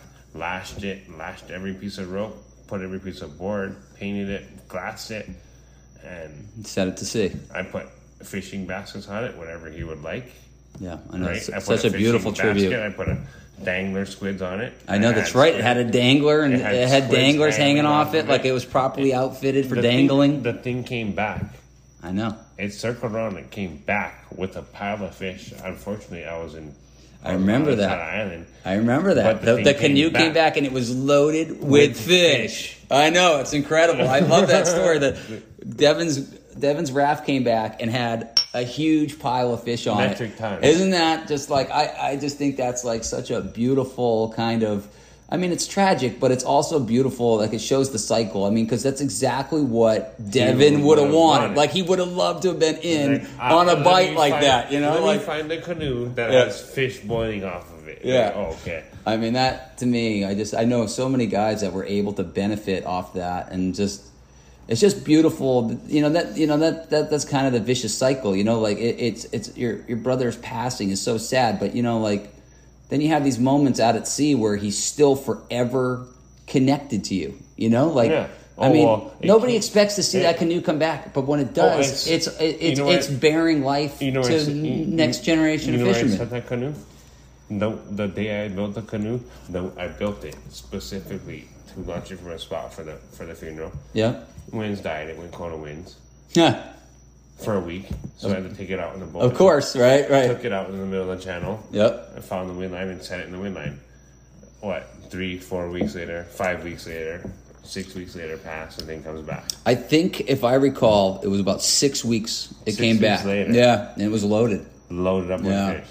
Yeah. The mast broken. Yep, it was bro- the mast. Was, the mast was bent some- over. One, it went it- through some weather. yeah, it had some weather. One of the um, one of the the sides had some water in it, but it was still upright. But it had a, no- but it no- had a lot. But it had a lot of fish. There's nobody, there's nobody there to. It, it's an old school Hawaiian canoe. There's nobody there to bail. Bail it. Well, what's going to happen, right? right? Yeah, What's going to happen after so long? You, you Right. can't bail the canoe. Yeah, you know that canoe. Uh, it kind of it was around. I don't know how you missed it. It was around for a few days. A lot of people's kind of scored off it. Oh, they scored. Yeah, you know, there, there a lot of guys caught fish off that. It was around for a few days, so that, that's pretty wild. Let me ask you something. You know, I, I we know what your most tragic moment is after hearing that story, but you know, despite all that, you went back to sea. Yes, you know, sir. and um, I'm very honored that you you came back and fished with me Took- for years. Took a couple months off. Yeah. I didn't want to fish. I didn't want to be responsible for anybody. I, Right. I took a couple months off. I didn't fish at all for a couple months. Right. Then I started to fish solo by myself on my uncle Trigger's boat, Yep. which is basically I remember that. Uh, basically a double hull Poiki cat, yep. and I would fish that, and I would just because I didn't want to be responsible for anybody Okay. or anything, so I just fished myself, Yep. and then basically you gave me the chance. Yeah, I remember that we had been talking. We've been talking, and you you started crewing for me, and uh, we really hit it off. Fuck, we caught a lot of fish. That was a really good run. And I- then and uh, you had like, just uh, got the boat, and you had Brett, so you needed had, your had stuff. Brett. Yep, and I and we needed somebody to rotate in so I could be, you know, um, you know, I'm starting to have family to have commitments. family yeah, commitments, and everything. And you were like, And- "Oh, okay, well." it was like you know, a lot of people they wouldn't know, but your front tooth is a fake because uh, Both of 'em. both of them. Because how did you knock them out? The old BC, the old yeah. Yeah, my old boat there in a mean dangler rush. This fucking oh, we got loaded up on big ones, We and it this a gusset. a gusset. Yeah, we called it a gusset for a while. The uh, we we loaded up on all these big fish dangling, and for those of you that don't know what that means, literally we are in this awesome fishery um, where we run these 12 inch rubber squid off the side of the boat, and we're able to use chum um, to often get the tunas right up next to the side of the boat. Now we primarily catch uh, like juvenile and medium sized fish, but once in a while we'll get these awesome runs of big fish. And we got covered up in this dangle rush where just fucking the boat is shaking, everything's exploding. We are we just call it- covered in big ones. We call it biting the acid off the boat. Yeah, it, they were biting We- the ass end off the boat, and this fucking this dangler pole that was held in by A pin. by this pin, like a, a re- pin. like a, It's but, big- it's a it's like a, big- really heavy pin, like it's three quarters of an inch or half yeah, an inch. it's like a three quarter inch pin. It's no fucking around. Joke. But we got absolutely uh, two covered up on fucking big fish. carried the 130 on the, the short line. Yep. I was helping him pull that over, and the pin broke. We The turned- pin I, snapped. I turned around and I had the bang. Metal bar to my teeth. They knocked out the, the the big eyes going. There was like two what like ninety pounders on the danglers. Knocked out both of Gus's front teeth. So for a while, old Gus was rocking. Now he's got this beautiful set of chompers. But for a while, was he was kind of looking like a meth head. But uh, No, but well, what, you know. what, what, what people don't understand too is like I, I left that also for it's like it's like a it's like a scar or memory, right? Yeah, yeah. I need this fucking thing. This is I earned this. yeah, fucking looked thing. good, man. Like no, it was. I, I, I earned this from two 90 pounders breaking my goddamn teeth Yeah, out. that you was- know? Oh, how'd you break your teeth out? Yeah, I had that was 10,000 pounds and knocked fucking my teeth out with some. that, that was an awesome time frame. There was a lot of big fish around on that cycle. So, yeah, man. Well, let me ask you. So we have we have we've heard the shitty, and uh, we heard about getting your teeth knocked out. What is, despite all the pain the ocean brings, what is your most beautiful moment out at sea? What, what is your favorite memory, despite despite the pain? What is the most beautiful moment out at sea for you? What, what was your greatest moment, if you can think of that? I know you're on the spot here. Oh, that's gonna put him in the spot. But basically, catching sunset time, catching a load, filling up the boat, and be able to call Kenton and be like, "Hey, you know what? I got him. Got him. I got him." Well, I am very honored that you would say that because it meant a lot to me. I always really, really appreciated you running my boat, especially you. You were there. Be- you- best, best, best trip ever. Tata, Sudi, Okay, the- me, mission cycle. If I can draw a picture, okay, so these are uh, Sooty still fishes with me today, and uh, and and Tata. Um, foreign crew. Uh, yep. Uh, both these guys are from India. Tata, unfortunately, doesn't fish with us anymore. He is uh, he is uh, doing his own thing in Indonesia uh, now, but uh, he was just an animal, animal, animal of a crew, and he worked for me for several years, and just an absolute tiger.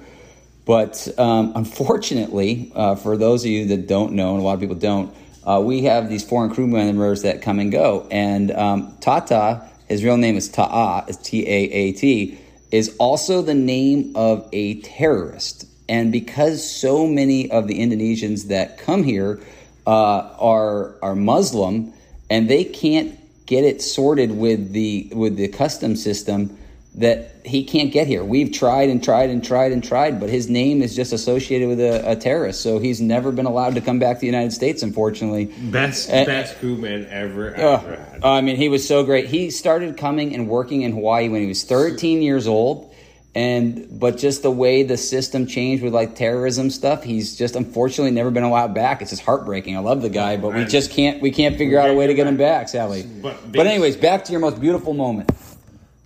I would say it'd probably be. I know it was Thanksgiving Day. Thanksgiving Day. So here, here he is. Gus is out on Thanksgiving Day, missing a holiday with his family, out fishing. There's only me and Joe Jr.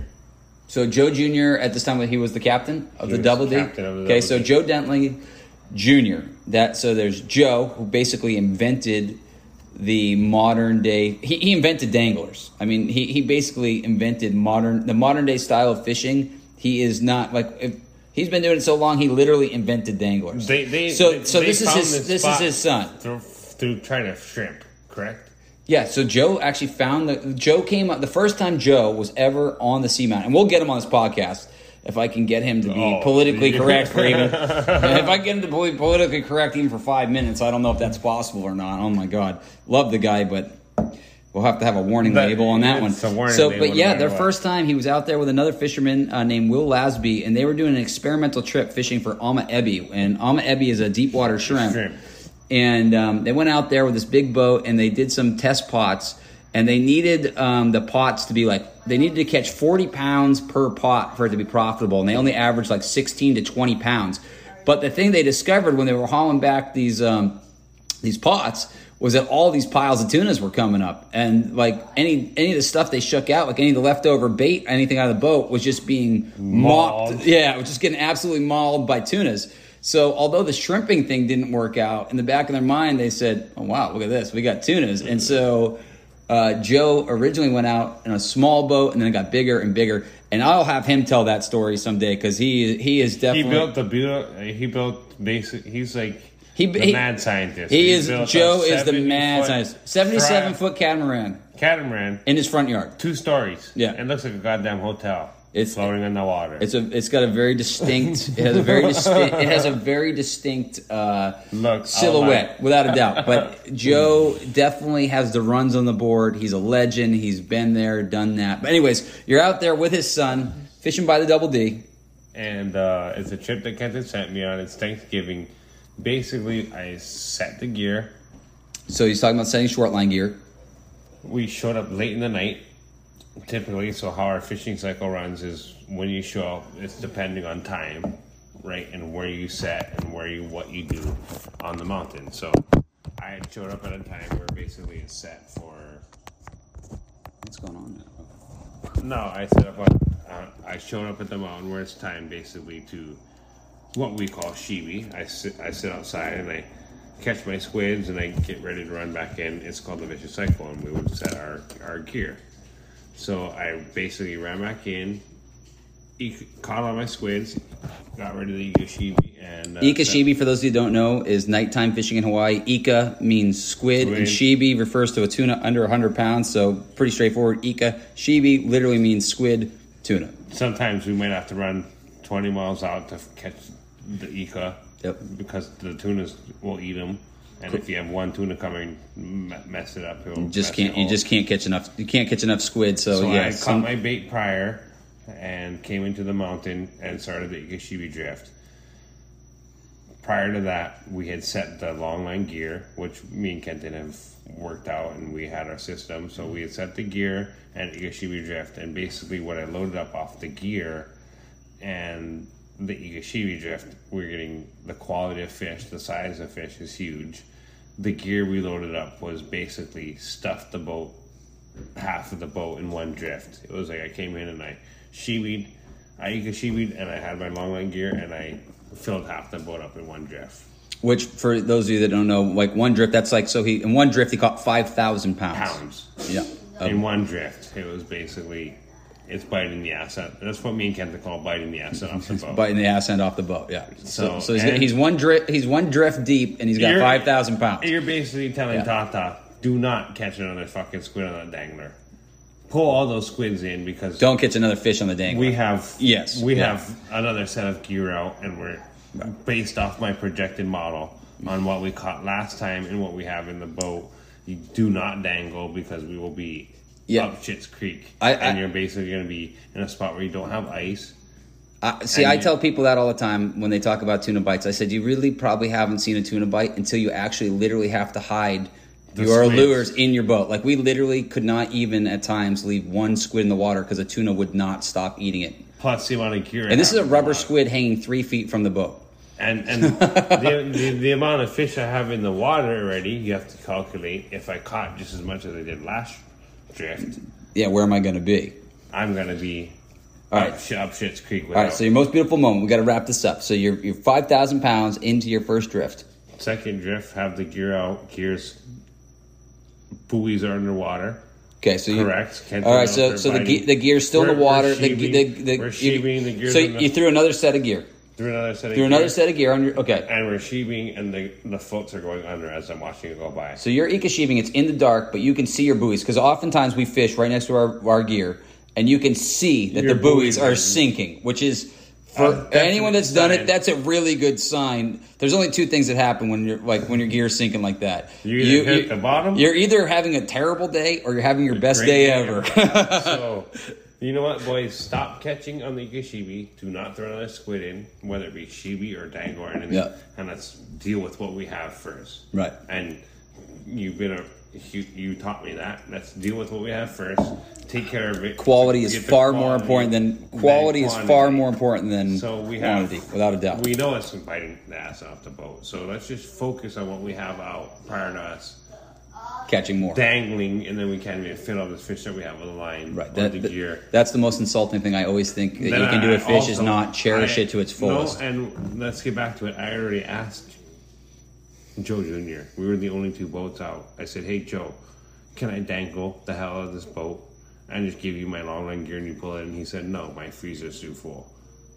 You know, so it, Okay, so you want you were asked Joe if he could actually haul your gear that was in the water because you wanted to top off, and, he And- he and- didn't and he didn't even have room to put he- fish on the boat. Okay, my- yeah, He could take my load in. yeah, yeah. Here, you haul my He- gear, and I'm just going to dangle this thing full. Yeah. And and he couldn't even do it. He couldn't because he's. It was just up. biting. It's biting the ass It's just them. full. Biting. Yeah. No, I can't do it for you, buddy. Yeah, those days, you know that that's a really special and beautiful day, and uh, it, it's great that you like experienced like a proper one day fill up like that, and especially with all big ones. And uh, you know, it's something people talk about, but you know, the reality is, and what we do, like those big hits, those one day fill ups, they uh, they're awesome, but but but they're rare. Most they're, mo- they're, they're rare. they're rare. Most They're of what we really You do is a go- grind. It's pick, pick, pick, Pick, pick, pick, pick, pick, pick, pick, around the clock. I mean, everybody loves the. But when you do get the glory days, It's a good feeling. And how you're saying it, you're gonna ask your friends on the mountain. He's got a two-story boat with ice machines, ice makers, bait makers. He he's he's set up. You're gonna ask him, "Hey, buddy, can you help me out?" He's like, "I'm catching so goddamn good, I can't. I can't because your fish in my in my hold is if he wasn't catching, Yeah, well, that's incredible. You know, that's basically a different deal. But so we got ten seconds left, guys, and we're gonna wrap this up. And we're gonna have you back as a guest again because we could talk for fucking three years. Three years. I want to tell you, thank you.